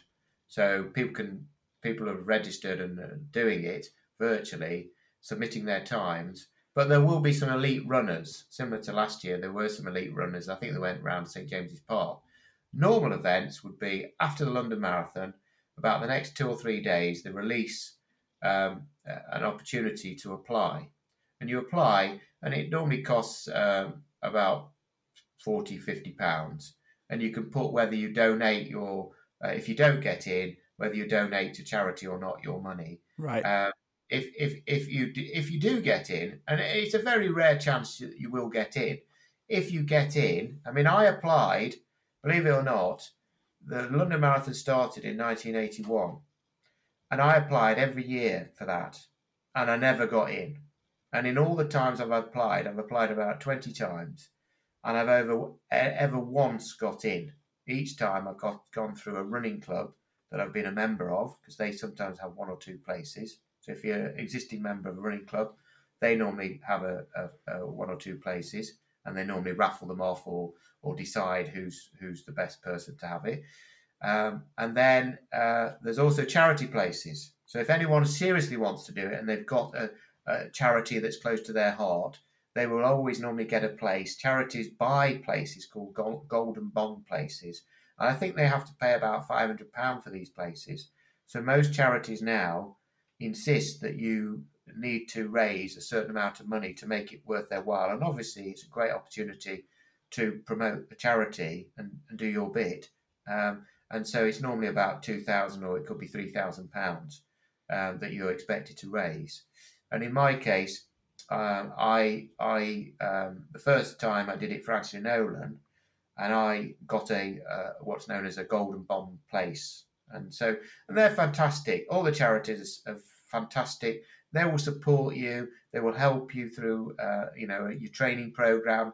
They might even have um, you know times where they'll have in this case with, with COVID they might have a, a virtual events. If things ease, they might have a, the odd event where you all get together. Those people are training together, and it really is a great way to do it. The London Marathon itself, applying for, is something that uh, you've got to think about seriously uh, if you're going to do it. And I would recommend that you don't do what most people do you know, they might have a beer in the pub or something and think, right, I'll do that London Marathon. And then they'll start training in, say, the December or the January, and it's in April. You really need to have a good plateau, a good uh, underlying level of fitness yeah. before entertaining it. And I would recommend that you have at least, you're able to do at least a half marathon and ideally 15 miles that you can run comfortably without any major problems. Unless you want to walk it, but have a think about the, the officials and the volunteers because they have to be out there for many hours. And if you're out there for more than five hours, then they're out there through rain, snow, and it has snowed in April, it has chucked you down. It's a long time. So if you can get round a bit quicker than that, then that's really going to help people. And the other question is, would you ever consider running an Ironman? Do you know what? Yeah, I, I, I would. And and um, in my younger days, we went to um, we had a uh, we got a friend who was working in Cape Town, and we went to the um, I went and ran in 1998. I ran uh, before my transplant. That was 1998. I ran the Cape Town half marathon, and my friend Archie um, ran the marathon, and it was fantastic. And on the whilst I was there, they run a, an event called the Comrades, which is about 55 miles, and they also do the Two Oceans, uh, which is about 35 miles. And I was really into endurance running, and I thought, well, I'm going to do that one day. But as things have moved uh, on, and my perhaps uh, my thoughts have changed, I love triathlon. And I had a go at triathlon. I did a, an open water triathlon. I'm rubbish at swimming. I mean, I can swim, but I'm not really good at swimming. Um, but and I did breaststroke for the for the swim.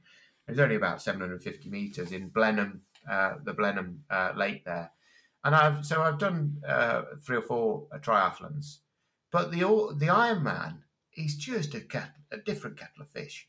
I mean, you've got to run a marathon after you've cycled something like is it 100 miles or 100k? I think so. We were talking about it with um, Hannah Owen, who was on here before, as a live donor to just triathlons. and and then and then of course you know you need to do do the swim. It's like a mile swim, and so um, I, I I do pride myself on prioritizing my health, and and I do actually think that just undertaking that, it's a full time job. You've got to be training most probably the best part of 30, 25 to thirty hours a week. It must take a lot, and I I actually think that most people and this is including myself when I used to, um, you know, prior to my transplant, vastly underestimate the, the magic of sleep and rest. And when you're going through any illness, the one thing that often is affected most is what? Sleep. And so if you're not getting quality sleep, you don't recover quickly and you don't recover as quickly as you as anyway, the older you get. So if you're doing anything or even contemplating that, I would say um, think about it. Start start off slowly. If you're going to do an Ironman or thinking of that, then build up the dis- respective distances and make sure that you know what you're undertaking because you, you don't want to be in a situation and i know people have done this you know they've done a marathon and this is only you know starting off and then they haven't ran for another 12 months or they haven't you know they haven't been able to run ever again they damaged the knee you know, and and that's the thing. You don't want to be in a situation because it's the joy, isn't it? It's the joy of doing these things and the buzz you get and the camaraderie, and you want to still do that and, and stay healthy and enjoy them. So I'll come back onto the transplant games now and the sport you've played involved with transplant sport. We've we've mentioned the running that you've won several medals at the World Games, the European Games, the British Games. We'll move on to the golf. Yeah. Did you play competitively before your transplant? Yeah, I did. I, I was very lucky as a youngster. I end, I mean, I didn't really take it very seriously, but I was a member of a, a club when I was 15 up in Cheshire called Prestbury, which is a fantastic club. Um, and I played with my dad, and I, you know, I was very lucky. He's a very keen golfer. Um, and then um, when I, it was prior to my transplant, I moved down to Oxford, and I was a member. I was playing off a handicap of nine, and I was playing two or three times a week. Uh, previously, I played a lot of, of football, um, but I packed the football in playing for a club because I was getting the knocks, and also I, I, you know, was away from home. Whereas I felt golf was just a natural progression. You know, you get to about thirty odd, um, and and yeah, really enjoyed it. Really enjoyed it. Um, took it seriously. Um, but then when I had my transplant, I had a complete break. Um, joining a golf club is quite a commitment financially. Um, and so I didn't really get into it uh, at all for a number of years. And then the transplant games came up, and actually I thought to myself, do you know what? I think I'll have a game, go game of golf. And so that gave me the the impetus and to think, right, I need to because you need to have a proper handicap to play in the golf competition at the British Transplant Games. You know, you can't just turn up. Um, and so uh, so I joined a club and I had to get my handicap going again, and I was useless. I was absolutely useless. Um, but there's obviously something there because I have the fundamentals. But when you start something again, it doesn't come that easily. I mean, I, I as a youngster, and perhaps people can relate to this, you just do things and you don't think about it. Once you have to start thinking about it, things don't work properly. It's harder, you know. And I didn't used to have lessons. I mean, maybe, maybe occasional lessons, but I started to have lessons, and it wasn't really getting much better. But I, I think I started off at the transplant games. I had a handicap of 21. Um, and I, I, remember having a chat with my dad, and he says, Yeah, handicap of 21? I mean, what's up with you? You know, but I was struggling to play off it, uh, the course that I joined. Uh, and then I got a bit better, and I played in the transplant games, and I won in the second division, I think it was. I got I only got 34 points. I mean, if you play to your handicap, you get 36. But I think I got about 34 points or something and won it. I thought, oh, oh, this is good.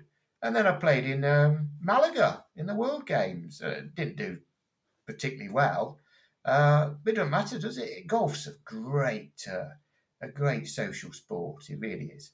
It does seem to be when that you're out walking around. You, if you're playing with friends, you can talk to them as you go around. Have you managed to get many rounds in over the last year? Yeah, um, I mean, with this, with all of the restrictions, uh, have been restrict, restricted. But what's been great, I've, I've joined uh, Leamington Golf Club, super um, golf clubs, a super setup. It's only five minutes from my house. Uh, I mean, I walked there yesterday just to walk around the course with a with a friend, and um, and my wife's joined as well. And so after the first lockdown, you know, when the weather was really nice, well, you couldn't do a lot really, could you? Um, and so, uh, so we used to play nine holes, um, you know, most evenings, just pop off because golf was lifted. I mean, it is a strange one because in England, uh, you still at the moment you can't play golf, but in Scotland they carried on all the way through. And perhaps we should learn something from the Scots, you know. um, so yeah, I, I, mean, I started uh, playing, and, and, I normally play at least, uh, uh, say, once a week, um, and and really enjoy it. I think it's, I think therapeutically as well it, it's I know they say it's a you know it's a good walk spoil, but and it is a frustrating game, but you can't take life too seriously. I mean, when you've had a transplant, every day is a bonus. Uh, that's how I look at it. I mean, like today, it's Friday, and I, and I just think fantastic. I'm feeling good. Do it. Went for a walk around the park. I feel great, and and to not be in pain each and every day is fantastic because I know so many people who are in pain and to not be on medication. And in my case, we haven't talked about it, but I've, I've been medication free for over six years now. I went completely against the doctors and consultants' advice. I worked with them, but I've studied and studied nutrition. And um, something inside me was saying to me, and I remember the consultant that I saw, Victor, who was a Spaniard, uh, super chap, um, he said to me, he said, You won't get better, Simon unless you flood your body with four times your uh, four times nutritionally dense food than you think you can get in your body and that is humanly possible. And I came out of the room thinking, what on earth he on about?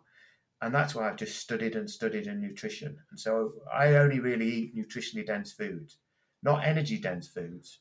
And, and have studied nutrition uh, ever since I was first diagnosed in, in 1991. And I think nutrition and sleep are just the the blind spots for um, people in life and all many people. And also, we're seeing that in sport now, aren't we? We're seeing the top sports people look at the you know the marginal gains. Yeah, um, they're looking. I, I read about Manchester United. Alex Ferguson was one of the first to take his um, players off abroad at winter uh, to make sure their vitamin D levels were sufficient and David, uh, you know, David Boreman with cycling, looking for the marginal gains, that little one percent that makes the big difference. You know, they they, they even take um, their mattresses, the cyclists uh, abroad, to improve their sleep, and uh, people like Paula Radcliffe, um, you know, she learned from the Kenyans. Mo Farah, I've read his book. Um, how he, he he was a failure. Mo Farah was one of the biggest failures uh, in his in his early days. They always thought he'd never make it. You know, he, he didn't take it seriously enough. He wanted to be a footballer. If you read his autobiography, but when they realised, and he, he had to live with the Kenyans, and he started realising what they did, uh, he got better, and he and he realised they go for a run in the morning, and they don't then do jobs for the rest of the day. They sit around have a cup of tea, have a sleep, and then they go again. And if you eat and breathe like a winner, you too have a much better chance of becoming a winner. And uh, you know, and I think there's a lot to be said for that. It's this winning mentality. If you want to be a winner, be around winners. You know, if you want to be a loser, stay with the losers. You know, you need to get away from the people who are dragging you down, uh, giving you bad vibes. Uh, and that, that's something I've taken, and I encourage my son and encourage other people to do you know, it's a tough call sometimes, especially when you've got friends, but anything negative, it's like a cancer. You can you can use it in your favor, you know, uh, as an obstacle, but why not see something as an opportunity? Always look for the opportunities. Always look for the possibilities, and it's about the more. My my whole approach is it's not about whether it's a bad or a good experience. It's about learning from every experience and it's about having as many experiences as possible. And you have so much um, freedom to to make those choices. In other countries, we don't have a lot of those freedoms. Does this make sense, Lou? Yeah, yeah, definitely. You know, and it's you know, I've been to, for instance, last year I went to uh, Pakistan. There were, there were the army and the police on virtually every you know corner in the city. You know, you go to uh, China, other places, what we've got in this country and, and in some other countries is is even though you know some people will moan about things. Know, I, am not interested in moaners. My, my my approach is is down to it's down to you. It's down to you individually, and it's down to me. If it's to be, it's up to me. And in life, you either get excuses or results. You can't get both. It's that simple. Don't make excuses. Make progress. Uh, and and uh, I suppose this is where my learnings and I suppose learning about other people and different philosophies and it's about it's all about good habits. Good daily habits stick and they're easy to live with. Bad habits like smoking drinking too much addiction um, they are all encompassing. And, and if you're in that situation you can't see the wood from the trees. You can't make rational decisions. And, and that's that's not blaming someone they need help and, and the first stage of an alcoholic is always what you can't help an alcoholic uh, until Alcoholics Anonymous will say this. You know, first stage is steps, 12 steps. The first step is step one is to accept the situation you're in. And step 12 is to help others. And, and you can't get healed unless you go to step 12, helping others. So I suppose I think where I'm coming from my passion is is if I can help other people, if I can uh, inspire other people, if I can, even if it's a little thing. I've started this daily minute. Lewis, you heard about that? Yeah, well, that's on my list to come on to. We may as well do it now, actually. Yeah, well, the, the daily minute was was something which um, uh, last year I went on a webinar. I mean, we're all in lockdown. We couldn't do anything. We were all paralysed, weren't we? We were all experiencing what people go through in a transplant, where you you're stuck, you know, or if you're ill you can't go out. You, you know, you're trapped. And, and, and if you're fit and healthy, you really most probably fight against that, or you, you try and channel your energies in, in, a positive way and discover new things.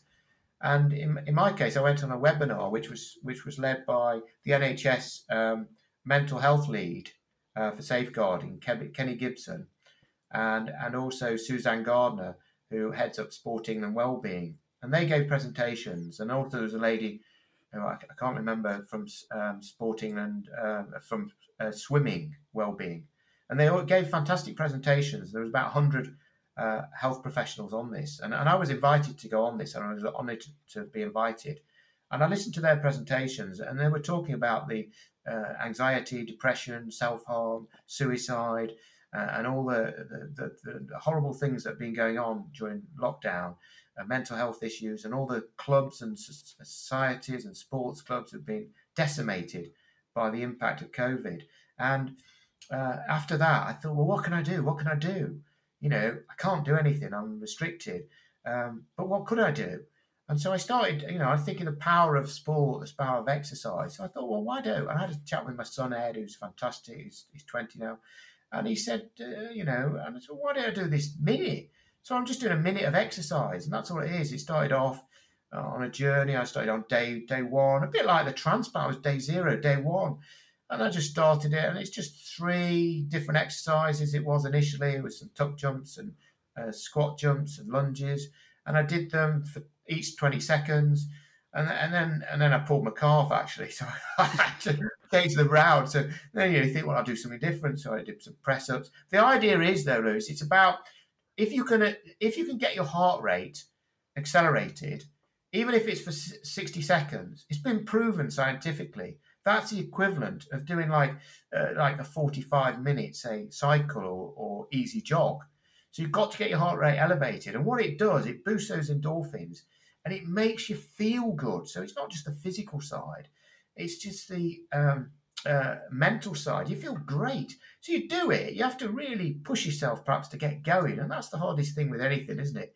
It's that energy to get started and to think, right, I'm going to do something different, make a change.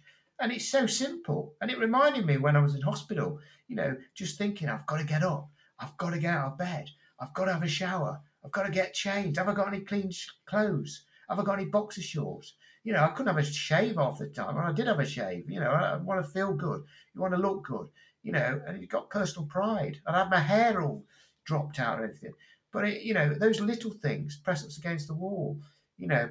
And so now I've just carried on. And initially I did it, I was. Um, I, I reaching out to local sports clubs. So I was trying to promote, say, for instance, Warwick Hockey Club, and I'd wear the the hockey uh, outfit. I'd, I'd, wear Warwick ho- hockey top. I'd, I support Wolves, so I'd wear the Wolves top and do football, you know, and hold a football or rugby. I like Coventry, uh, Coventry Rugby Club. I've done some work with them, you know, on the performance side and some of their players and the coaches. And so, you know, I promoted rugby. So I was trying to reach out. I'm rubbish on social media. If you can help Lewis with this, I'm absolutely useless. I'll post it on. We could share a few on the Transplants Take on Sport pages. You know, and I, will post it on a, my Twitter site, which is uh, at Perkins Simon, and I'll put it on um, my Facebook. But, you know, I, I'm, I'm not very good at that. I need some help there. Uh, but uh, I just do it now, and I just carried on doing it, and people seem to like it. And uh, I mean, I've had some lovely messages from people. You know, one lady she lost four stone, and she just started it, and then she started walking, and then she started jogging, and then she started paying attention to her nutrition. I've been on the radio, uh, Radio Coventry and Warwickshire, BBC Coventry and Warwickshire. There's a lovely lady, Trish, who does the afternoon shot show, Trish Adudu. She's got me on there. She she needs to get going on it. Trish does. She she keeps stopping and starting, and she keeps saying she's fallen off. But it's all about, you know, do you want it? If you want it, it's there for you. All the all the answers are there. You know, we we can do so much more than we think's possible. You know, and it's finding what works for people. It's not for everyone. It's like anything, isn't it? Find what works for you, have fun, enjoy it, and uh, you know, life's good. I think people will find your videos and the the way you've spoken today useful. So we'll move on to our final sport of this record, which is tennis. Have you been playing at a decent standard throughout your life? Uh, no, I mean when I grew up, I mean tennis was. I mean it's. I mean it's elite sport to be honest. I mean we didn't. We I think we had a couple of tennis courts. I went to a um, a, good school. It, it, used to be a grammar school, but it was a comprehensive when I went there. We didn't play tennis at school. No one. I mean I think one one one girl was a member of a tennis club when I was at school. Our, our school, we had about, I don't know, about a thousand people there. And, and, not many people were members of tennis clubs in those days. I mean, we're going back to the 70s, 80s. Um, but I um, I joined um, Warwick Boat Club when I moved to Warwick, and and that's a fantastic facility. It really is first class. It's got tennis, it's got rowing, and it's got uh, squash and bowls. And I started playing tennis. And actually, do you know why I started tennis, Lewis? The reason I started tennis is I couldn't really do much else. And I started, I went to play tennis and we played doubles and it was quite sociable. I was really missing the social connection and, you know, being with other people. So I could turn up on, say, a, a Tuesday morning. I didn't have to exert myself too much. I mean, if you play doubles tennis with people who are in the like 60s and 70s, you know, uh, so it, it, was great and it was good fun and it was safe. I wasn't having a chance of infection or anything and and then um, and then I saw these transplant games, and uh, and actually perhaps I'm a bit I'm a bit tight. Let's say let's say, and and, and there were the transplant games in in Sardinia in Europe, uh, and I thought, well, I'm not paying EasyJet or, or Ryanair about hundred quid to take the golf clubs to Sardinia. I'll do the tennis. So I thought, right, I've got to get myself decent at tennis, half decent. So I had a few lessons with uh, Marcus Willis, who who ended up uh, playing actually at Wimbledon and got to the second round a few about four or five years ago. I play, and played Sampras.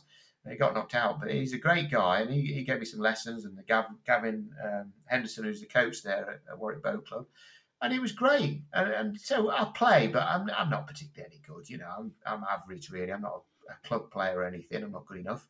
But I don't mind. I mean, who cares? Who cares what you like? As long as you enjoy it. I, I love it. It's so it's a sociable game, and again, it's a game which you can play any age.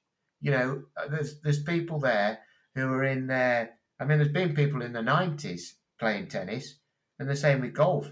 And and and I'm at, I suppose at stage I'm, I'm 56. I mean, I'm, I I just think every day is a bonus.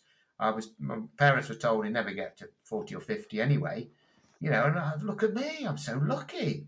You know, I, I, every day really is uh, magic. Today the sun's out. Uh, I'm going to go for a walk. Uh, um, you know, I can potter about. I'll be making some phone calls for for a, a support group, COVID Warwick and Leamington support group, uh, where I'm ringing people actually who are in a really terrible situation, and they just need. A lot of people are so lonely.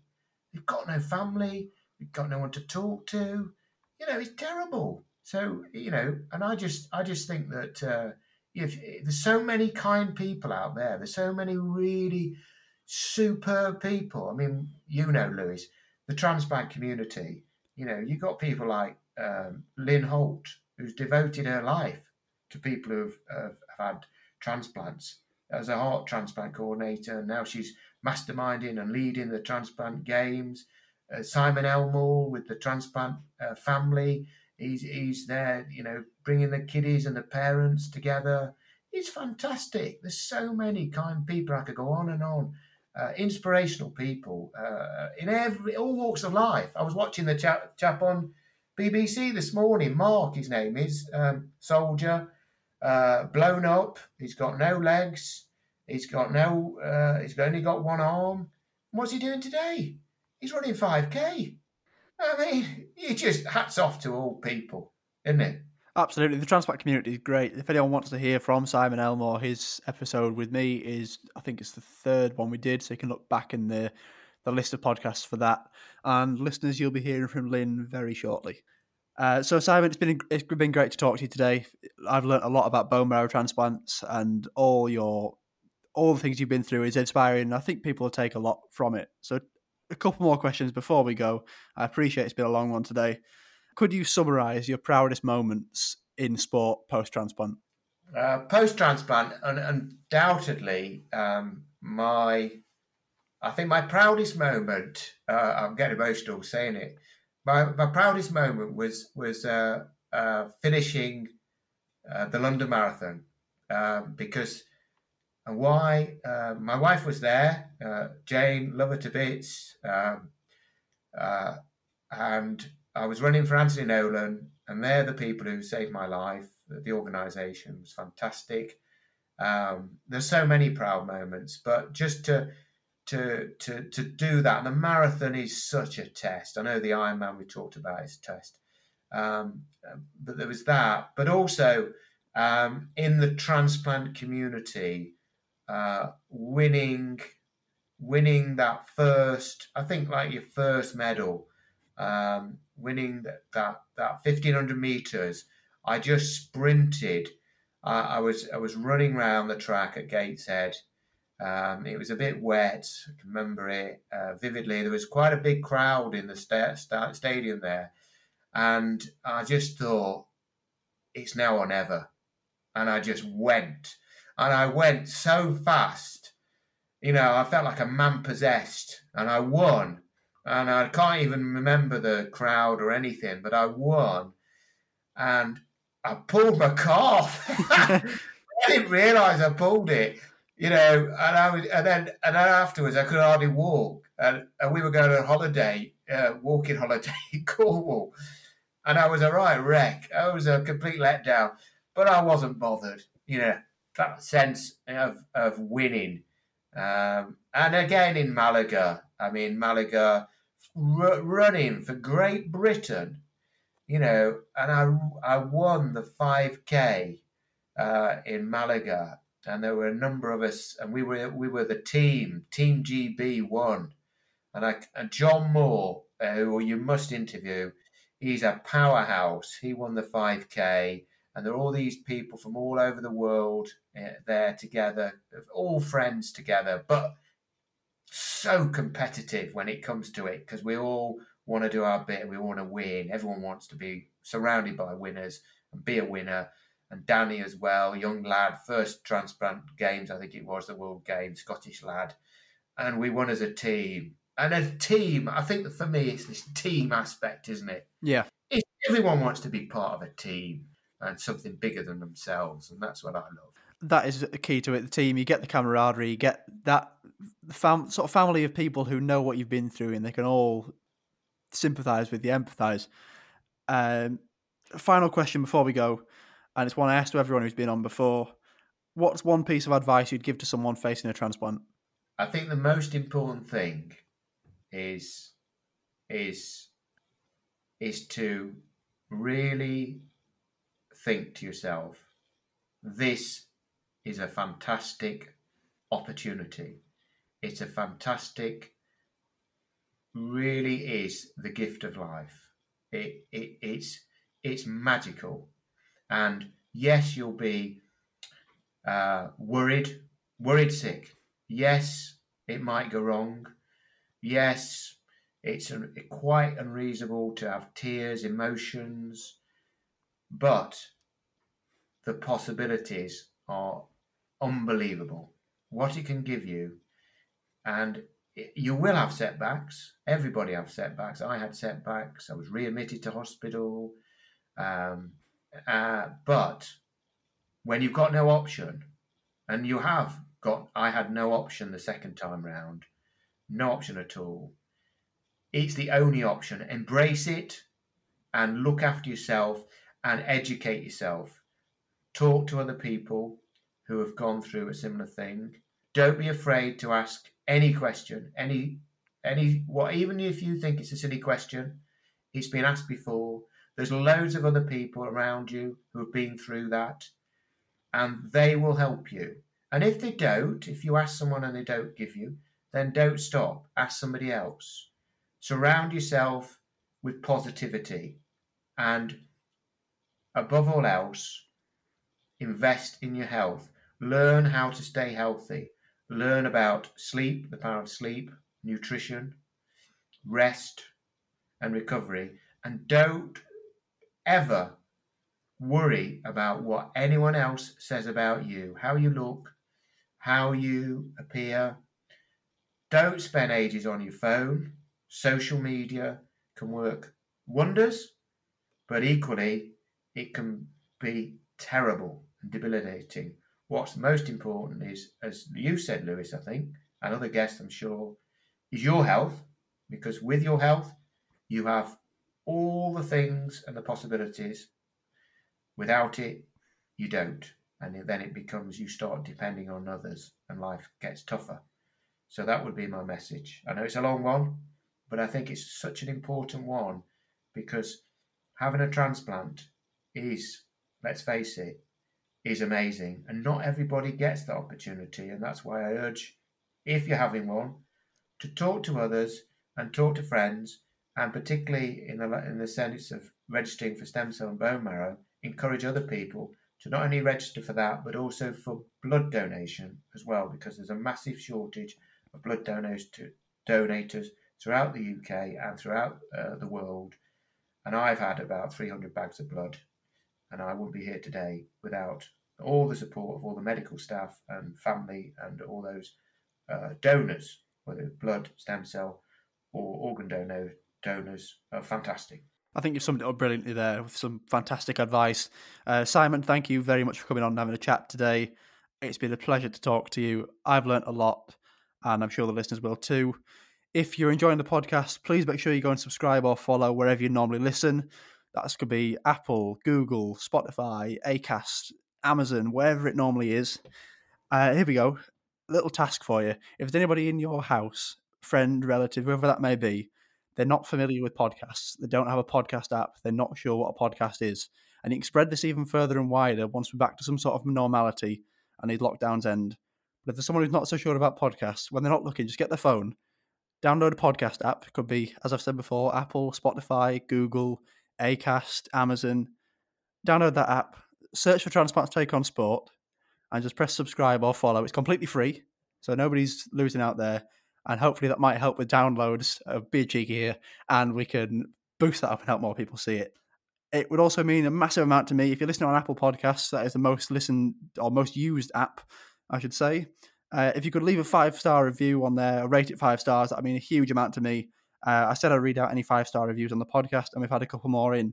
So Matty C86 says, excellent and well worth listening to. Every episode shows how having a transplant affects the patient and their loved ones in a different way. Amazing podcast and well worth listening to. And the Kev says, great little podcast, five stars. I've listened to a couple of the pods. It's good to hear stories and proves that we can all achieve our goals, no matter our abilities or conditions. So if you don't believe me, you can believe those two people who left reviews, along with the others, and all the people who rated it five stars so far.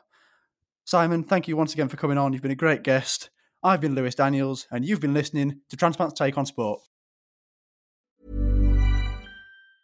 Mom deserves the best, and there's no better place to shop for Mother's Day than Whole Foods Market. They're your destination for unbeatable savings, from premium gifts to show-stopping flowers and irresistible desserts. Start by saving 33% with Prime on all body care and candles. Then get a 15-stem bunch of tulips for just $9.99 each with Prime. Round out Mom's menu with festive rosé, irresistible berry chantilly cake, and more special treats. Come celebrate Mother's Day at Whole Foods Market. Hi, I'm Daniel, founder of Pretty Litter. Did you know cats tend to hide symptoms of sickness and pain? I learned this the hard way after losing my cat, Gingy. So I created Pretty Litter, a health monitoring litter that helps detect early signs of illness by changing colors, saving you money and potentially your cat's life. Pretty Litter is veterinarian developed, and it's the easiest way to keep tabs on your fur baby's health right at home. Go to prettylitter.com and use code ACAST for 20% off your first order and a free cat toy. Terms and conditions apply. See site for details.